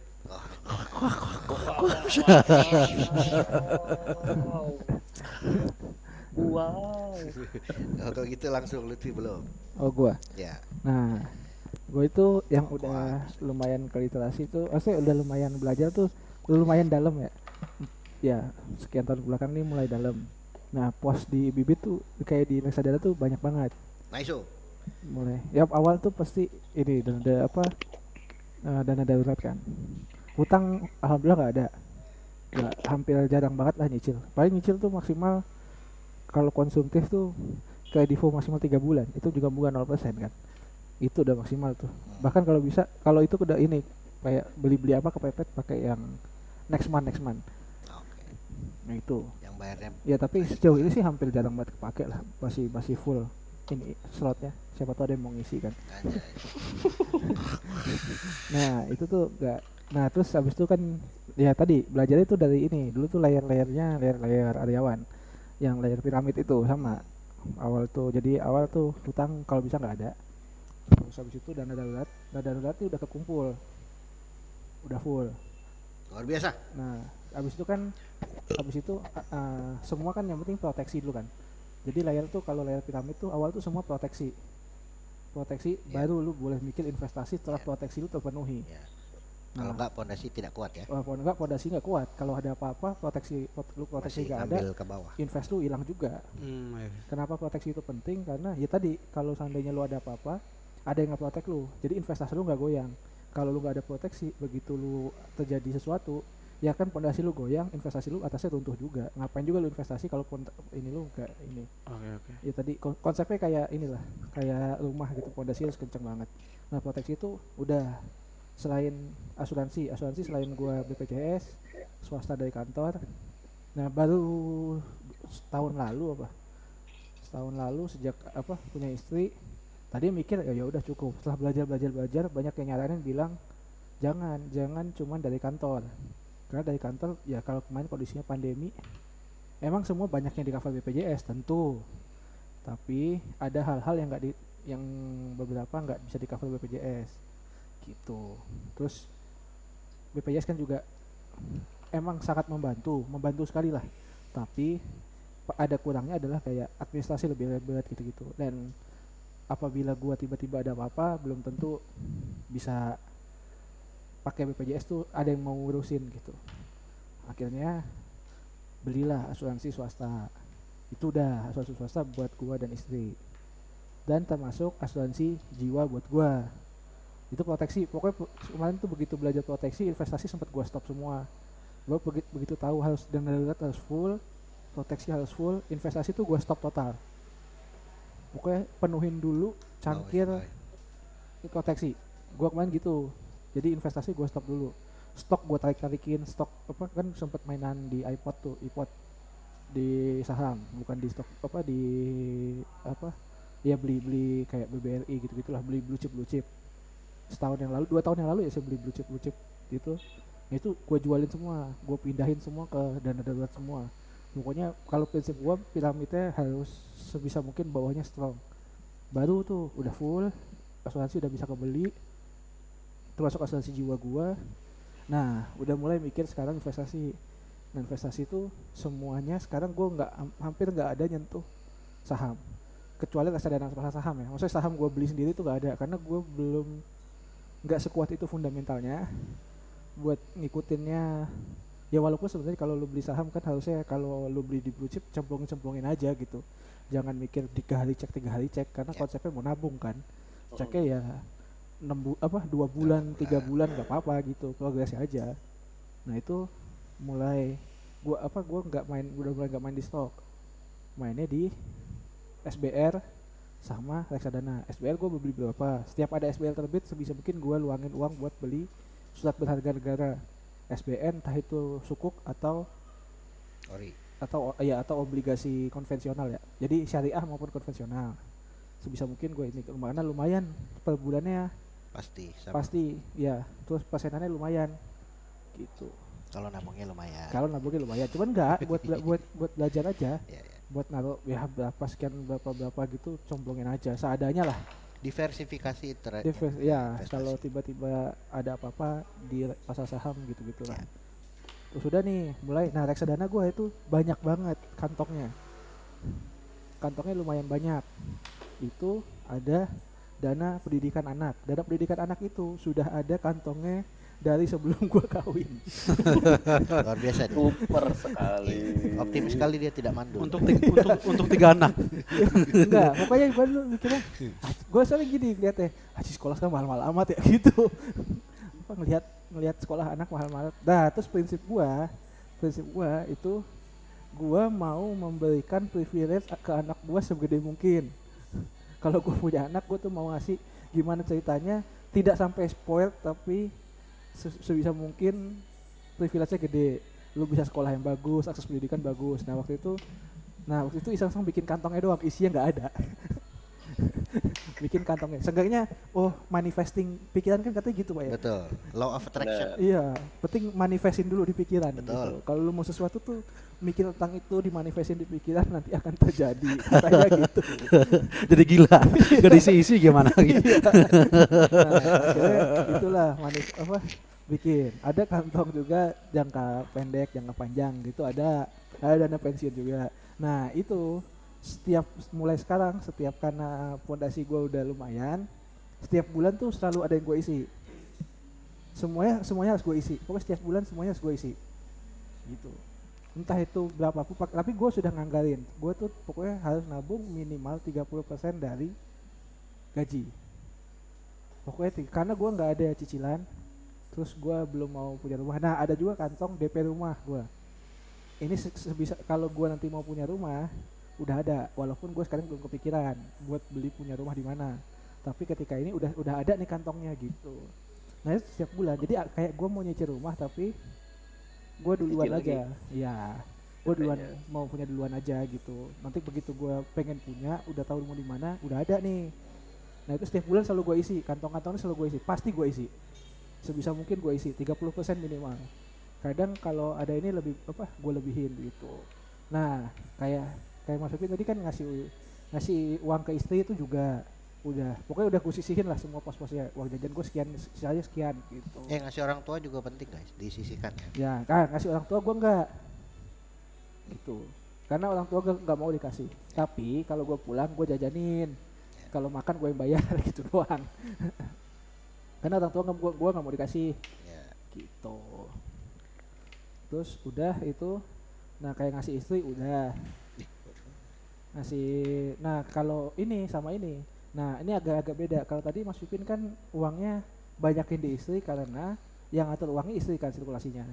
Nah kalau di keluarga, kalau di rumah tangga gua karena istri gua tuh nggak bisa nabung sampai sekarang, jadi yang nabungin akhirnya gua paksa dulu. Jadi kalau konsepnya tuh gua ngasih sekian, kalau konsepnya awal-awal tuh gua tuh nggak mau uang bulanan dia gue potong tapi gue tabungin, enggak. Tapi jadi gue ngasih ke dia jumlahnya sekian, nah kalau lu mau nabung lu kasih ke gue balikin lagi, biar ada mindsetnya di pala dia ngeluarin duit gitu. Nah, jangan kepikiran, jangan sampai mikir udah ada yang nabungin ini, enggak. Jadi lu tetap ngeluarin duit ke gue, secara mutasi pun lu jadi lebih bagus kan gitu. Sama nge-track pengeluaran. Nah ngetek pengeluaran, gue tuh pakai aplikasi namanya Finku sekarang. Finku tolong masuk. Nah Finku. Ini Finku. Finku ini, nah sayangnya gue tidak terlalu care Finku nih, adalah Ini Finku, aplikasi Finku namanya. Nah itu tuh ada satu fiturnya yang bagus, tapi sebenarnya gue nggak tahu ya secara privacy gimana ya. Dia auto track buat rekening BCA gitu. Jadi kita nanti registrasi e-bank kita, nanti sama dia tuh di apa setiap pengeluaran dimasukin pas. Nah bagusnya dia daripada dompet-dompet lain, aku udah nyobain juga apa spending tracker lain. Nah dia tuh yang bisa ngelompokin AI-nya bagus. Jadi tahu bahwa kalau lu transfer ke ini itu makanan, lu transfer ke ini lalu ngeluarin misalnya scan QR BCA ke sini, oh ini restoran gitu. Lu ngisi e-wallet, oh itu berarti pengeluarannya e-wallet gitu. Terus ke Tokped, oh itu belanja online gitu, tahu ada. Tinggal nanti lu lengkapin itu udah trackingnya. Gue pakai itu Finku, jadi buat tracking per bulan tuh tahu expense gue berapa gitu. Itu yang penting sih, karena sebelum lu memulai lu harus tahu expense lu berapa. Sebelum lu tahu bahwa ada yang mau lu tabungin, sebaiknya harus tahunya expense lu berapa gitu. Betul.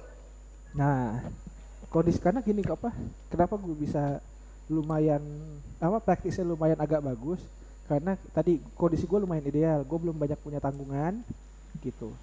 Gue juga tidak terlalu sandwich generation karena bokap gue tidak dihimpit sama bokap nyokap gue kan. Itu juga privilege buat gue loh gitu. Adik-adik gue juga ya, gue ngasih jajan adik gue gitu, tapi nggak bukan kewajiban gitu. Itu bukan termasuk kewajiban, jadi nggak ada, lumayan tidak terganggu lah ya. Berhasil membeli rokok lewat Grab. Iya. Nah itu lanjut. Jadi kondisi gue tuh tadi, kalau Mas Pipin manusia yang ideal, kalau gue tuh kondisi bentengnya lumayan ideal. Jadi lingkungan gue tuh lumayan ideal, nggak ada beban dari mana-mana gitu. Adik gue nggak minta, tapi ya kadang-kadang juga ya gue kasih, atau dia butuh, bang mau beli apa? Misalnya dia nggak punya duit harus beli apa gitu, ya udah gue kasih, tapi nggak wajib gue setel per bulan. Jadi gue bisa nabungnya lumayan gede gitu. Ya.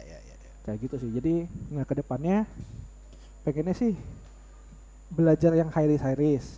Tapi nggak tau, gue belum, karena faktor resiko gue masih moderat, jadi paling cuman mainan di reksadana pasar sahamnya gue gedein gitu doang.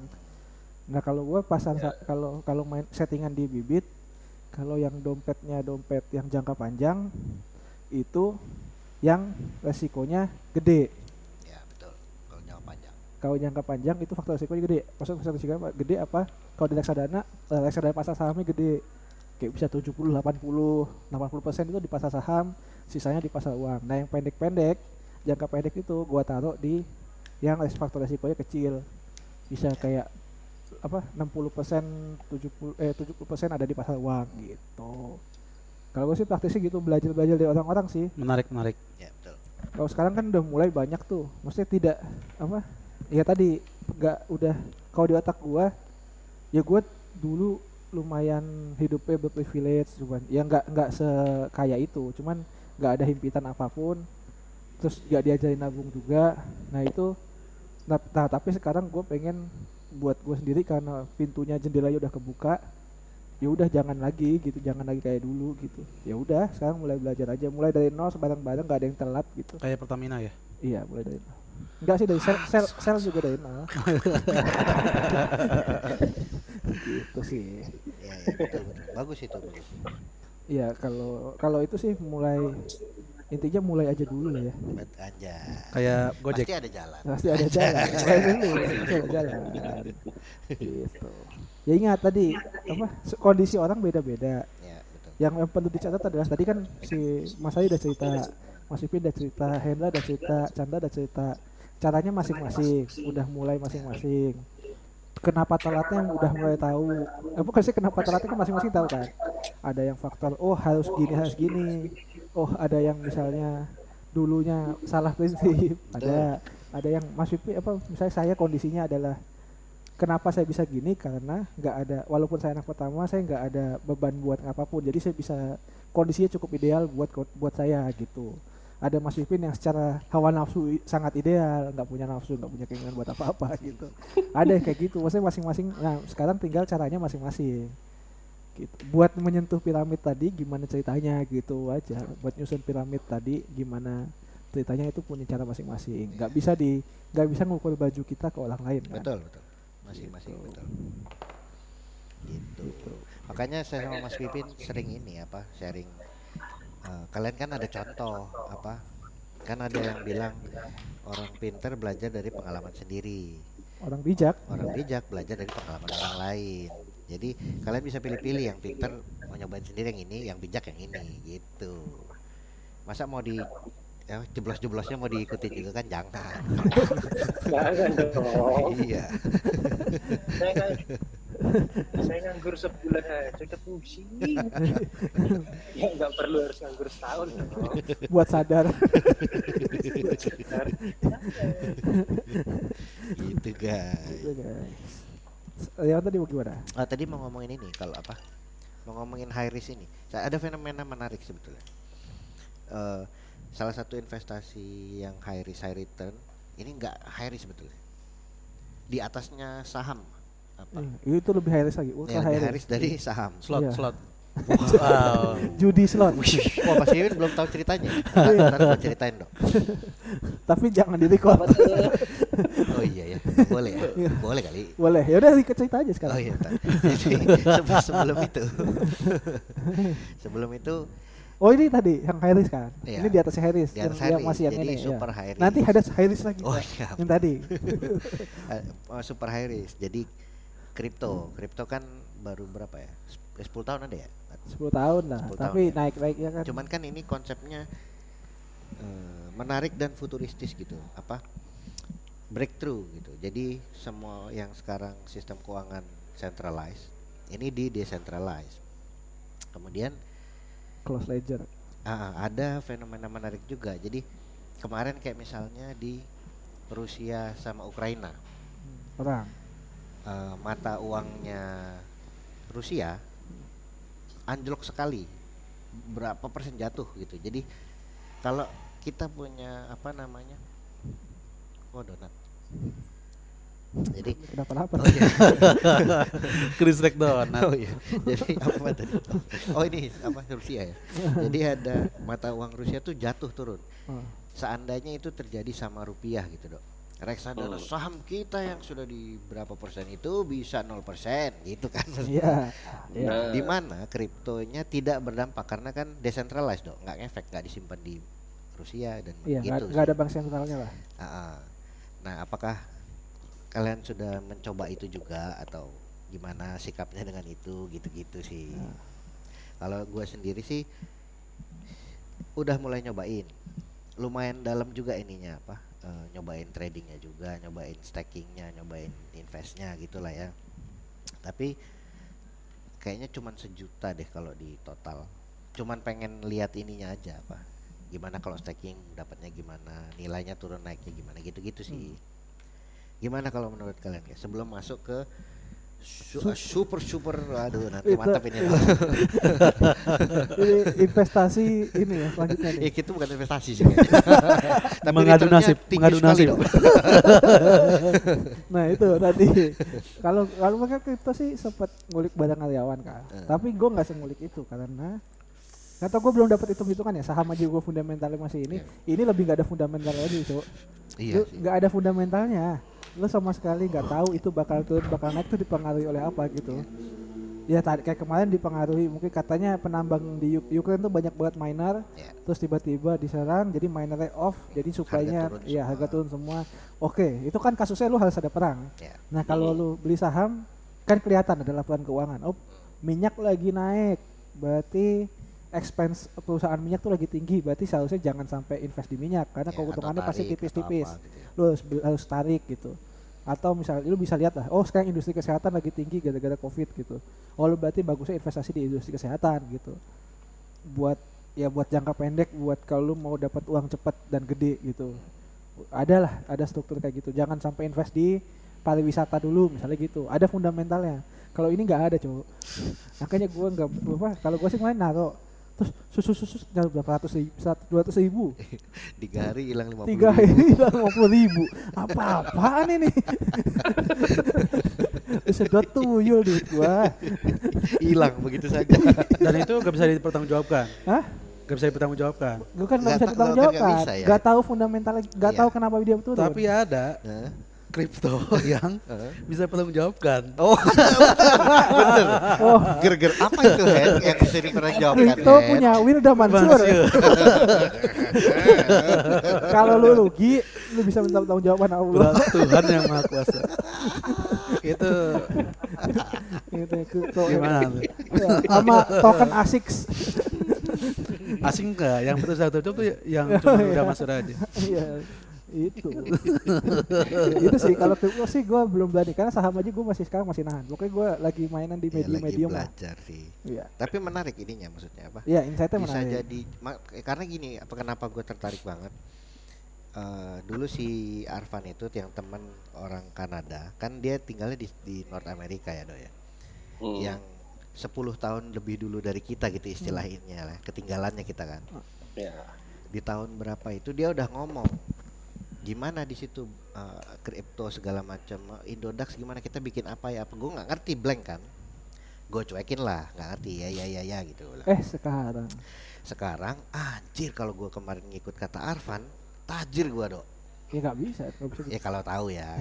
Tapi nah sekarang ya ini masih relate sama kripto juga. Berapa bulan yang lalu gue ngobrol lagi. Lagi sibuk apa lo? Gue full time NFT nih sekarang. Apalagi gue bilang. Nah ini coba tolong ajarin gue. Maksudnya dulu lu ngomong kripto berapa tahun lalu. Sekarang di sini booming gue bilang. Nah apa?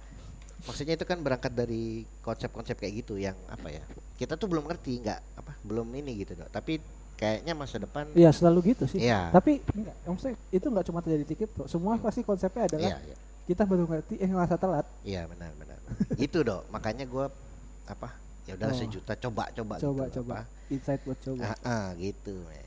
Di encourage buat nyoba lah ya, lihat-lihat aja, baca juga gitu gitu sih guys. Nah itu tuh saya belum pernah coba-coba tuh. Gue juga cuma naruh Mas Vin, itu juga disuruh Ariawan. Gue aja nggak selain Lutfi gue nggak berani merekomendasikan Dok. Jadi apa? Pasti kaget banget lu lah pokoknya. Yeah. Gue pernah masukin 100.000 di mana ya waktu itu ya? Bukan BTC yang lebih micin lagi apa gitu. Pokoknya naiknya 30% sehari Dok. Iya. Sat gitu, tiba-tiba tapi besoknya wah pusing lu ngeliat tuh kalau dia pokoknya. Grafiknya Mas Win kayak grafik jantung. Iya. Jadi gue pernah sampai gini Dok apa? Oh ini kan udah kelihatan turun naik gitu ya. Gue tungguin nih, gue beli di 14.000, beli nih gue. Set 5 menit gue cek, 5 menit gue cek, naik 200 gue jual gitu Dok. Sampai kalau gue gini stres juga. Searching adalah robot trading. Kita bisa nyewa robot, bayar robotnya, kita bayar bulanan yang ngejalanin fungsi trading manual yang kita lakukan kayak gitu. Jadi kalau naik sekian lu beli, kalau turun lu jual gitu-gitu. Ini lagi nyobain juga.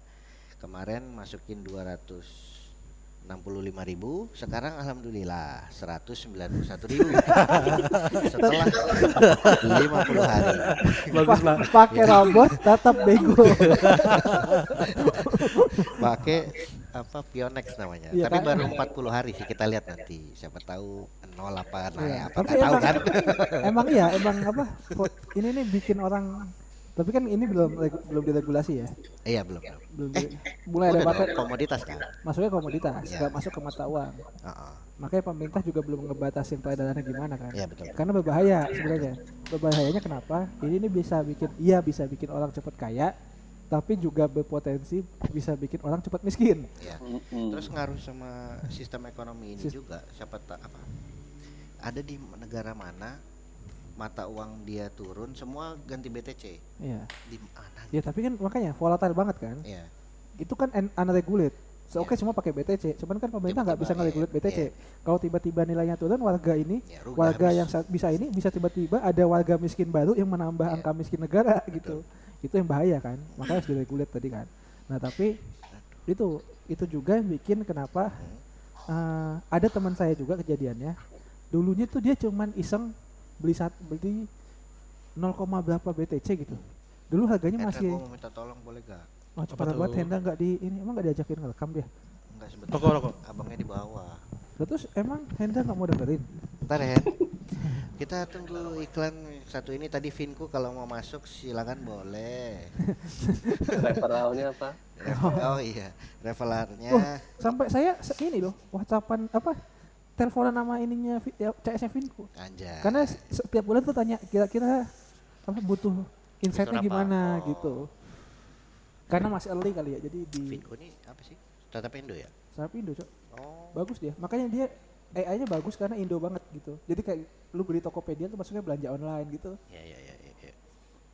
Tapi ya tadi ya tapi dia bilang kan privasinya bagus kan. Tapi ya saya sih percaya aja. Makanya BCA saya lingin aja gitu. Oh, okay. Ya semoga tidak terjadi apa-apa lah. Karena ada orang yang jangan sampai dilingin gitu kan. Tapi karena malah saya masukin satu-satu jadi ujung-ujungnya entar enggak nyata. Iya, di Genius kan juga ada. Apa? Ambil aja, pakai aja. Itu dompetnya ini bisa. Kenapa gede banget ini ya? Iya, udah adanya itu. Oh iya. Terus sambil satu Pak. Ya, Ariawan habis kulaan rokok ya. Dia mau dagang. Sekali beli satu slop enggak? Enggak, 3 doang. Itu. Beda slop. Nah, fenomena kripto itu ada teman tadi kan, teman gue tuh beli 0,1 BTC. Itu tuh berapa 9 tahun yang lalu apa? Yang baru-baru ya, itu baru-baru kan 9 tahun. Iya, berapa waktu itu masih berapa ratus ribu lah Pak. Nah, dia diendepin, dia lupa kalau beli. Tahu-tahu mau buka akun Binance. Kok udah ada akun bukan Binance apa-apa gitu, pokoknya ya, dompet lah. Dia buka, loh kok akun gue udah, ada. Tiba-tiba, riset password dong, dibuka. 600, apa sekarang berapa? 1 BTC 60 juta berarti, kalau 0,1. Oh itu 1 BTC Jok. Oh 1.600. Pokoknya dia beli rumah cash sekarang pakai uang hasil itu. Itu bener-bener uang rakyat yang iya, itu kayak nemu di kantor tapi 600 juta nah itu. Gue dulu berharap di tempat sampah nemu 1M, nah ini ada yang kejadian gitu. Jadi dia buka akun Mas Win, gak bisa. Loh kok email gue udah kedaftar? Loh gue reset password, dibuka, ada uang. Untung gak kecuci. Iya. Di kantong. Iya makanya 600 juta. Akhirnya dia beli rumah cash pakai uang itu. Gokil. Celananya segede apa ya? Dompetnya 500 juta ya.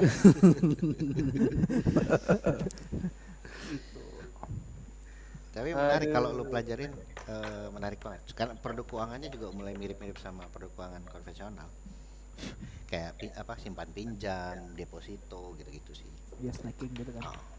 Cuman ya tadi kata Lucy, value-nya ya itu fluktuatif banget. Volatile banget. Ya. Gitu. Tapi beberapa itu udah ada yang adopsi itu, kayak Bank of America itu pakai XRP katanya backendnya kedepannya katanya ya, aku nggak tahu, cek aja. Yeah. Mulai banyak yang adopsi kayak gitu Dok. Kalau kripto. Nah, ada nih yang lebih high risk lagi Mas Win. Apa tuh? Dari kripto. Jadi begini Mas Win. Kemarin berapa bulan lalu? Berapa bulan lah, minggu. Sekarang kan lagi happening juga ya. Enggak, itu happeningnya udah lama. Kita aja baru ikut. Yang Binomo. Kan triggernya gara-gara Binomo. Ketangkap ini. Oh iya, Sultan ini. Ya. Kan Sultan murah banget ini ketangkap loh. Oh, kegedeannya. Yang beli Lambo murah banget gitu kan, ketangkap. Yeah. Nah terus ngobrolin sama Lutfi sama Ais kemarin pas baru balik si Ais, ngomongin Binomsku ini. Di sini ketangkap sih, itu ketangkap. Si Lutfi bilang itu mah kan gue belum pernah nyoba si binary option ini, gue belum pernah nyoba loh. Kata Lutfi itu mah kayak judi katanya. Full judi itu. Karena cuman bagusan judi malah gitu. Iya bagusan judi karena cuma nebak naik atau turun gitu loh, nggak ada lain, nggak ada anak gue nggak ngerti ya, kata Lutfi begitu. Nah tiba-tiba si Ais nyeletuk, kalau judi mah mendingan slot katanya, kayak operator kru di lapangan gua. Si Ais cerita kemarin ada yang minjem duit dia 50.000 Dok. Bos pinjam gocap lah buat depo. Iya buat depo ini nanti gue balikin pas gajian gitu. Kasihlah sama si Ais. Buat depo tuh buat main deposito judi. Buat judi slot itu Dok. Yang kalau lo nonton anime banyak iklannya, nah itu. Nah gitu. Dipinjemin malam nih, Dok. Besok pagi si Ais dibalikin duitnya. Bos, ini 50.000-nya, ini rokok 1 bungkus katanya, bonus gitu. Wih, duit dari mana anjing, kemarin 50.000 pinjem balik pagi dan lu balikin gitu kan. Ini menang bos, masukin 50 cuan 400.000 gitu katanya.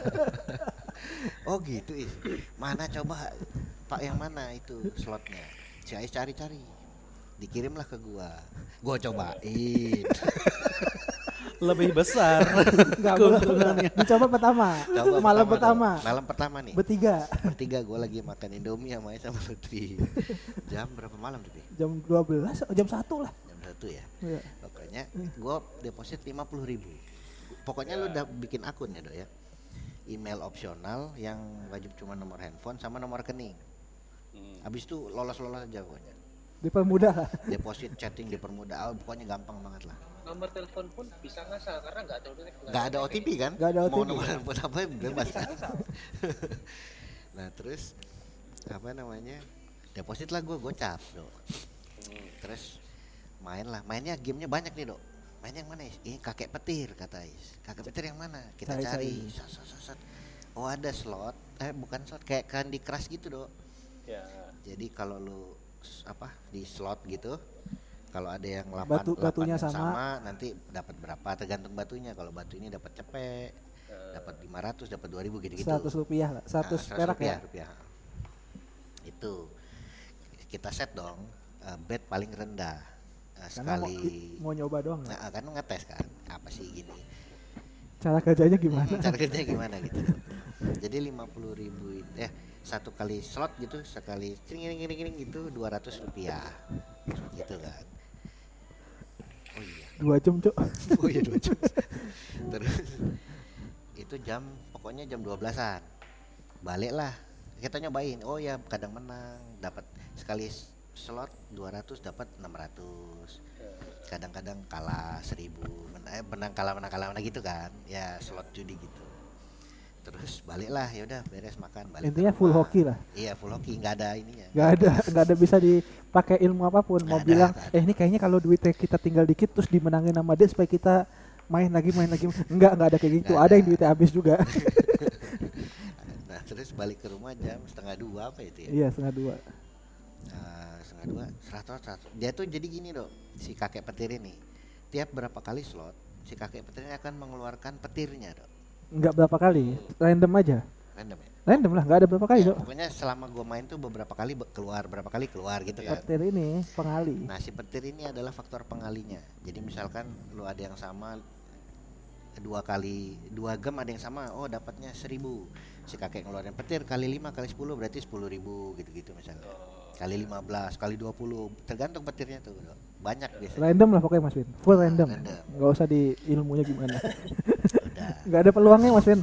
Di 1:30 itu ini udah mulai aneh-aneh Dok, udah gue gilir-gilir Ais slot si Lutfi gue udah gitu. Mulai pakai ilmunya aneh-aneh Mas Vin, mulai jangan pakai jari tengah ya, udah jangan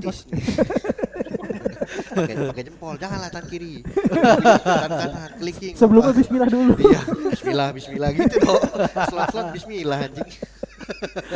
Mulai klinik Mas Vin, mulai klinik lah jadi bismillah jadi. Terus pas kebagian gua Dok, ceklik, jeger, si kakek petirnya tiba-tiba marah Dok. Kalinya banyak, kali 3, berapa ya, 15 iya, ya? Pokoknya gua dapet 115.000 ya? Iya, 150.000 Pi. 150.000. Jadi 150.000 Dok. Dari 50.000 yang jam 11:30 gua masukin tadi, ya, dalam berapa jam jadi 3 kalinya. Gitu Dok. Oke, itu pertama. Anjing menang nih, kaget. Kita sampai kaget Dok. Kaget kita Dok. Ini duit nih yang tadi gua masukin 50 jadi 150 nih. Bisa ditarik enggak? Coba kita tarik. Gua tarik 50 yang gua masukin tadi. Jadi modalnya udah habis. Tidak boleh ngambil yang magic itu kan Dok ya. Udah nih Dok. Gua ambil 50-nya udah balik Dok duit gua. Ternyata withdrawnya cepat juga Dok. 5 menit nggak ada nyampe Dok ke rekening gua. Waduh keren banget. Sisalah 100.000 di situ Dok. Udahlah itu weekend ya. Iya, weekend. Senin badminton gua dong. Ceritalah sama anak-anak ini. Gue kemarin gini. Sama Upil, pil. Coba gua mau apa rollingan orang Batak, tahun orang Batak gimana nih? Sering kelapo kali bagus kan? Iya, sama bertiga lagi makan bubur sama Hendra sama Upil. Itu posisi tuh di bubur berapa ya? 30.000 ya. Pokoknya dari 100.000 kalah-kalah ada 30.000. Iya, 30. Tadinya tinggal 50, Upil ngabisin 10.000, Hendra ngabisin 10.000 do. Jadi tinggal 30 kan? Terus giliran gua. Sambil makan, rol. Si Andra bilang, "Pak, kita naikin. Kalau mau ngabisin mah kita naikin aja dari 200, naikin 400, 2 kali bet. Supaya cepet habisnya." Yeah. Tapi ternyata kalau lu naikin 2, misalnya tadi dapat 200, dikali 2 juga dong. Peluangnya dikali 2. Nah, tadinya kalau lu matching dapat Rp100, jadi dapatnya 200. Gitu. Mainlah di sampai 20 berapa ribu nih, tiba-tiba lagi main kakeknya marah lagi dong, walahnya lebih parah, marahnya parah banget dong, dari 26.000 apa dong ya duitnya di situ, jadi dar kali 200 berapa kalinya dong, kalinya ini ya gue dapatnya berapa puluh ribu, dapatlah 885.000 dong.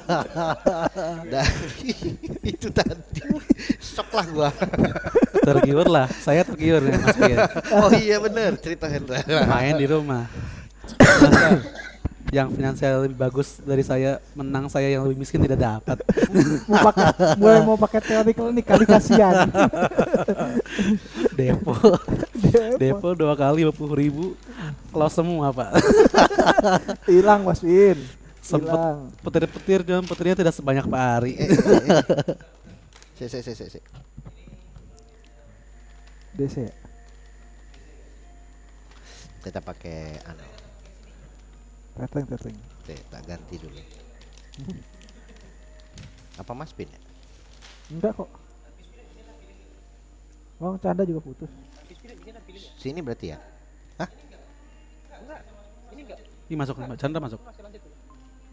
Nah. Oh, punya aku kayaknya. Dok, tes. Yes. Oke. Cerita Hendra tadi kepotong. Oh, Hendra potong. Ulang, Hen. Tergiur lah saya kan, Pak Ari kan. Masa yang lebih kaya dari saya menang, saya yang lebih miskin tidak dapat.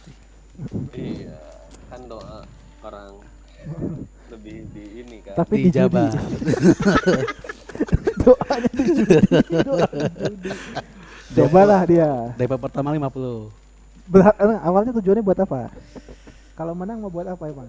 Buat beli pensil Apple. Pensil iPad. Bermanfaatkan. Main. Hilang. Ada si petir. Cuman banyaknya sih loss. Terus masih percaya keajaiban, saya depo lagi. Itulah orang judi itu matinya kagak itu. Saya depo lagi 50. Tidak kunjung itu ada petir. Hilang. Udah. Akhirnya kata Mas Sufi, harusnya main slot itu gak usah berhasrat. Saya terlalu berhasrat. Ini aplikasi bisa baca hasrat Pak. soalnya gitu. Si Ais kan juga main Mas Win. Oh iya, Ais juga main. Saya main nih, saya dapat Mas Win, saya balik modal. Iya. Makanya saya main 50. Makanya kalau gua dapat cepet, gua stop dulu, gua tarik gocapnya. Makanya modal gua balik lah gitu. Iya. Udah gua dapat cepet. Gue mainin habis. Ya sudah, berhenti. Ais enggak. Ais tuh buat beli kaca film ya. Mau main ah gitu. Lumayan nih duitnya bisa buat beli kaca film gitu, kaca film mobil kan. Dia mau ganti kaca film depan. Lumayan lah buat ganti kaca film tadi gitu. Main. Isi gocap hilang. Masa Ariawan bisa coba lagi ah. Sama. Gocap hilang lagi. Langsung stop tutup. Mungkin tutup. Mas Pin kalau main menang tuh Mas Pin. Karena nggak ada hasrat ya Mas Pin. Mas Pin nggak punya nafsu kan. Soalnya Ariawan mainnya niatnya iseng doang, mau nyobain. Menangnya banyak hai. Nah, habis itu minggu depannya ya. Apakah ya? Minggu itu Sabtu. main makan bubur. Oh iya benar. Cerita itu ke Chandra. Chandra coba juga. Hilang gocap. Hilang gocap. Emang. Gua curiga Pak Ari udah dicat adminnya. Mau JP gak? Iya, tapi afiliator sih gua. Tapi yang jelas Mas Win, itu experience-nya smooth banget. Iya, iya. Itu aplikasinya Mas Win bisa dimainin di HP kentang kayaknya deh. Bisa dibuka di web. Di laptop bisa. Bisa download, kalau mau smooth pakai download game bisa. Di aplikasi ya, aplikasi. Yang sih ya, telesales-nya kantor-kantor yang suka nguberin kredit, suka jual-jualin itu harus berguru sama salesnya mereka. Iya. Sama supportnya mereka. Wow, gokil banget asli. Halo bos. Chat jam 11:30 malam dibalas dong. Iya. Halo bos, halo, ada bos, masalah ya. Apa? Anjay. Gitu Mas Win. Gokil. Super sekali. CS-nya bagus banget Mas Win. Lebih bagus daripada IndiHome itu Pak. Iya, lebih bagus daripada BCA aja itu. Gokil itu. Kalah CS BCA dong. Iya.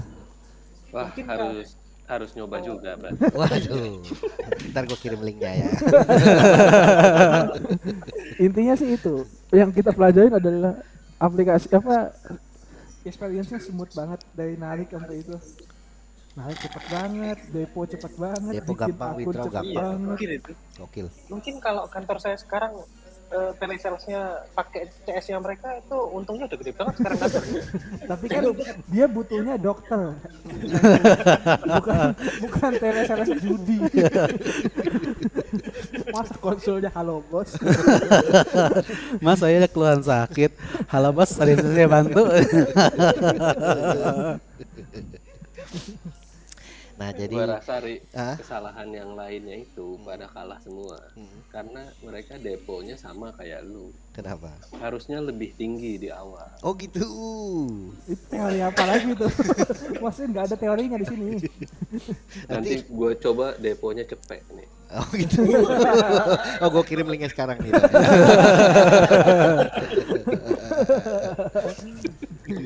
Mana linknya ya? Tapi bahaya sih ini, maksudnya bahayanya orang-orang takutnya kalau kita kan iseng, iseng main mobile sekali gitu. Kalau takutnya ada orang yang benar-benar mempertaruhkannya di slot. Ada, pasti ada kan. Masalahnya kayak yang iseng kita, lu nggak iseng sih kemarin. Isengnya 2 kali. Kan, misalkan gua main 100.000, dapet juga. Petirnya banyak, gimana? Mau coba lagi apa enggak? Rencana sih mau coba, cuman nunggu finansial saya membaik dulu supaya saya tidak punya hasrat. Terus gue tanya, emang berapa deposit paling kecil? 25 bisa bos. Ayo. Pokoknya lo judi sama gue kita pemuda. Gokil loh. Itu kalau bisa ada P2P lending buat judi, diadain kali ya. Gokil loh. Itu lebih dari kripto dan reksadana saham lewat. Iya. Di atas dia cuma investasi bodong. Iya. 150% dalam berapa jam? Iya.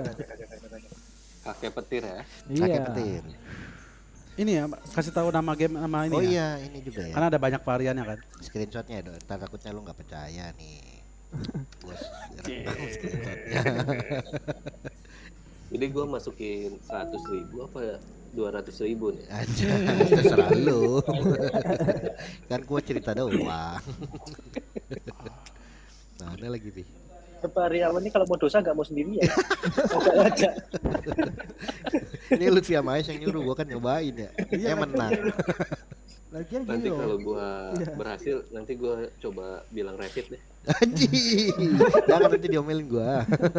Kali aja dia mau nyobain. Aduh. Ya enggak dong, Mas Efik enggak dong, ngomongin aja wakaf digital, mau ngomongin judi lagi. Oh, wakaf kakek petir aja. Saya sampai itu tuh nggak ada apa ya, nggak ya tadi lebih kacau lagi tuh. Tapi seru, permainannya seru. Iya, permainannya sih seru dong. Adrenalin nih banget. Maksudnya ngeliatin apa kayak lu main apa sih namanya pinball tang ting cuing cuing cuing cuing gitu. Iya, seru. Tidak ada darah Viking tapi berharap ada Odin. Gitu sih. Bagus banget aplikasi. Wah, nah. Karena dibandinginnya sama Binomo kan. Nah, Binomo, oh iya. Waktu itu Binomo apa Leon, Binomo nih. Binomo sama kayak judi. Kalau lebih parah daripada itu malah. Karena lu pasti rugi. Apapun pilihannya, rugi doang udah. Kan enggak ada peluang buat ini karena kalau lu menang lu dipotong berapa persen, duit lu enggak balik semua. Menang 80%. Iya, kalau menang dapat 80%. Iya, kalah 100%. Iya, kalau kalah hilang semua. Yang berarti kan lebih buruk daripada kakek petir dong. Iya, kakek petir menang 100%. Lebih iya. Berapa itu? Orang naruh gocap balik 950. Iya, Dok ya. Mana pun. Nah, sekarang tanya Mas Vin, duitnya mau buat apa? Wah. Gua nggak tega nanyanya. Gua takutnya dia beneran butuh. Udah dong, nggak. Kita saking galaunya gue biarin di situ berapa hari gitu, bro. Terus kata Lutfi, udah tarik daripada nanti di roll abis, katanya gitu. Ya gue tarik ikut gua. Ya duitnya buat dibeliin apa sepatu kayak gitu. Jadi kalau sepatu kalau sobek ya udah itu hasil judi. Itu katanya dong. Takutnya kalau cuma robek, kalau kesleo kan repot. Hati-hati. Iya. Makanya gue bingung dok. Makanya dipisahin. Disedekahin salah, dijajanin salah, gimana? Mungkin ini Pak, potong 2,5%. Oh, dibersihkan. Itu hadis dari mana tuh, Hen? Anjir, bagian itu. Tuh gue kirim di Telegram lu, Dok. Udah nih, udah 2 jam, Cok. Oh, udah 2 jam ya. Nanti habis ya. Oke lah kalau gitu. Udah panjang nih. Thank you very much waktunya, guys. Thank you insight-nya. Bagus banget. Terutama yang terakhir ya. Nah, kalau kakek petir kan tadi kalau finansial pertama yang nyobain, oh ini pernah nyobain nih. Nah, kayaknya ini pernah nyoba semua. Kecuali Mas Pipin. Tinggal coba aja Mas Pipin tercerahkan lalu main kakek petir. Iya, siapa tahu dia hilaf ya. Enggak bisa tidur. Padahal ini tuh topik awalnya menarik loh. Investasi. Terus piramida finansial. Kenapa tiba-tiba kakek petir? Loh, ini. 1 meter masih 1 meter. Untuk mencapai financial freedom lewat kakek petir.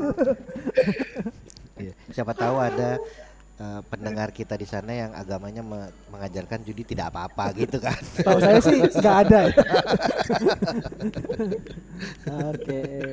Gitu guys. Thank you guys. Terima kasih semuanya, waktunya udah lama banget nih 2 jam. Nanti kita ngobrol-ngobrol lagi topik lain lah kapan-kapan. Oke, siap. Guys, thank you.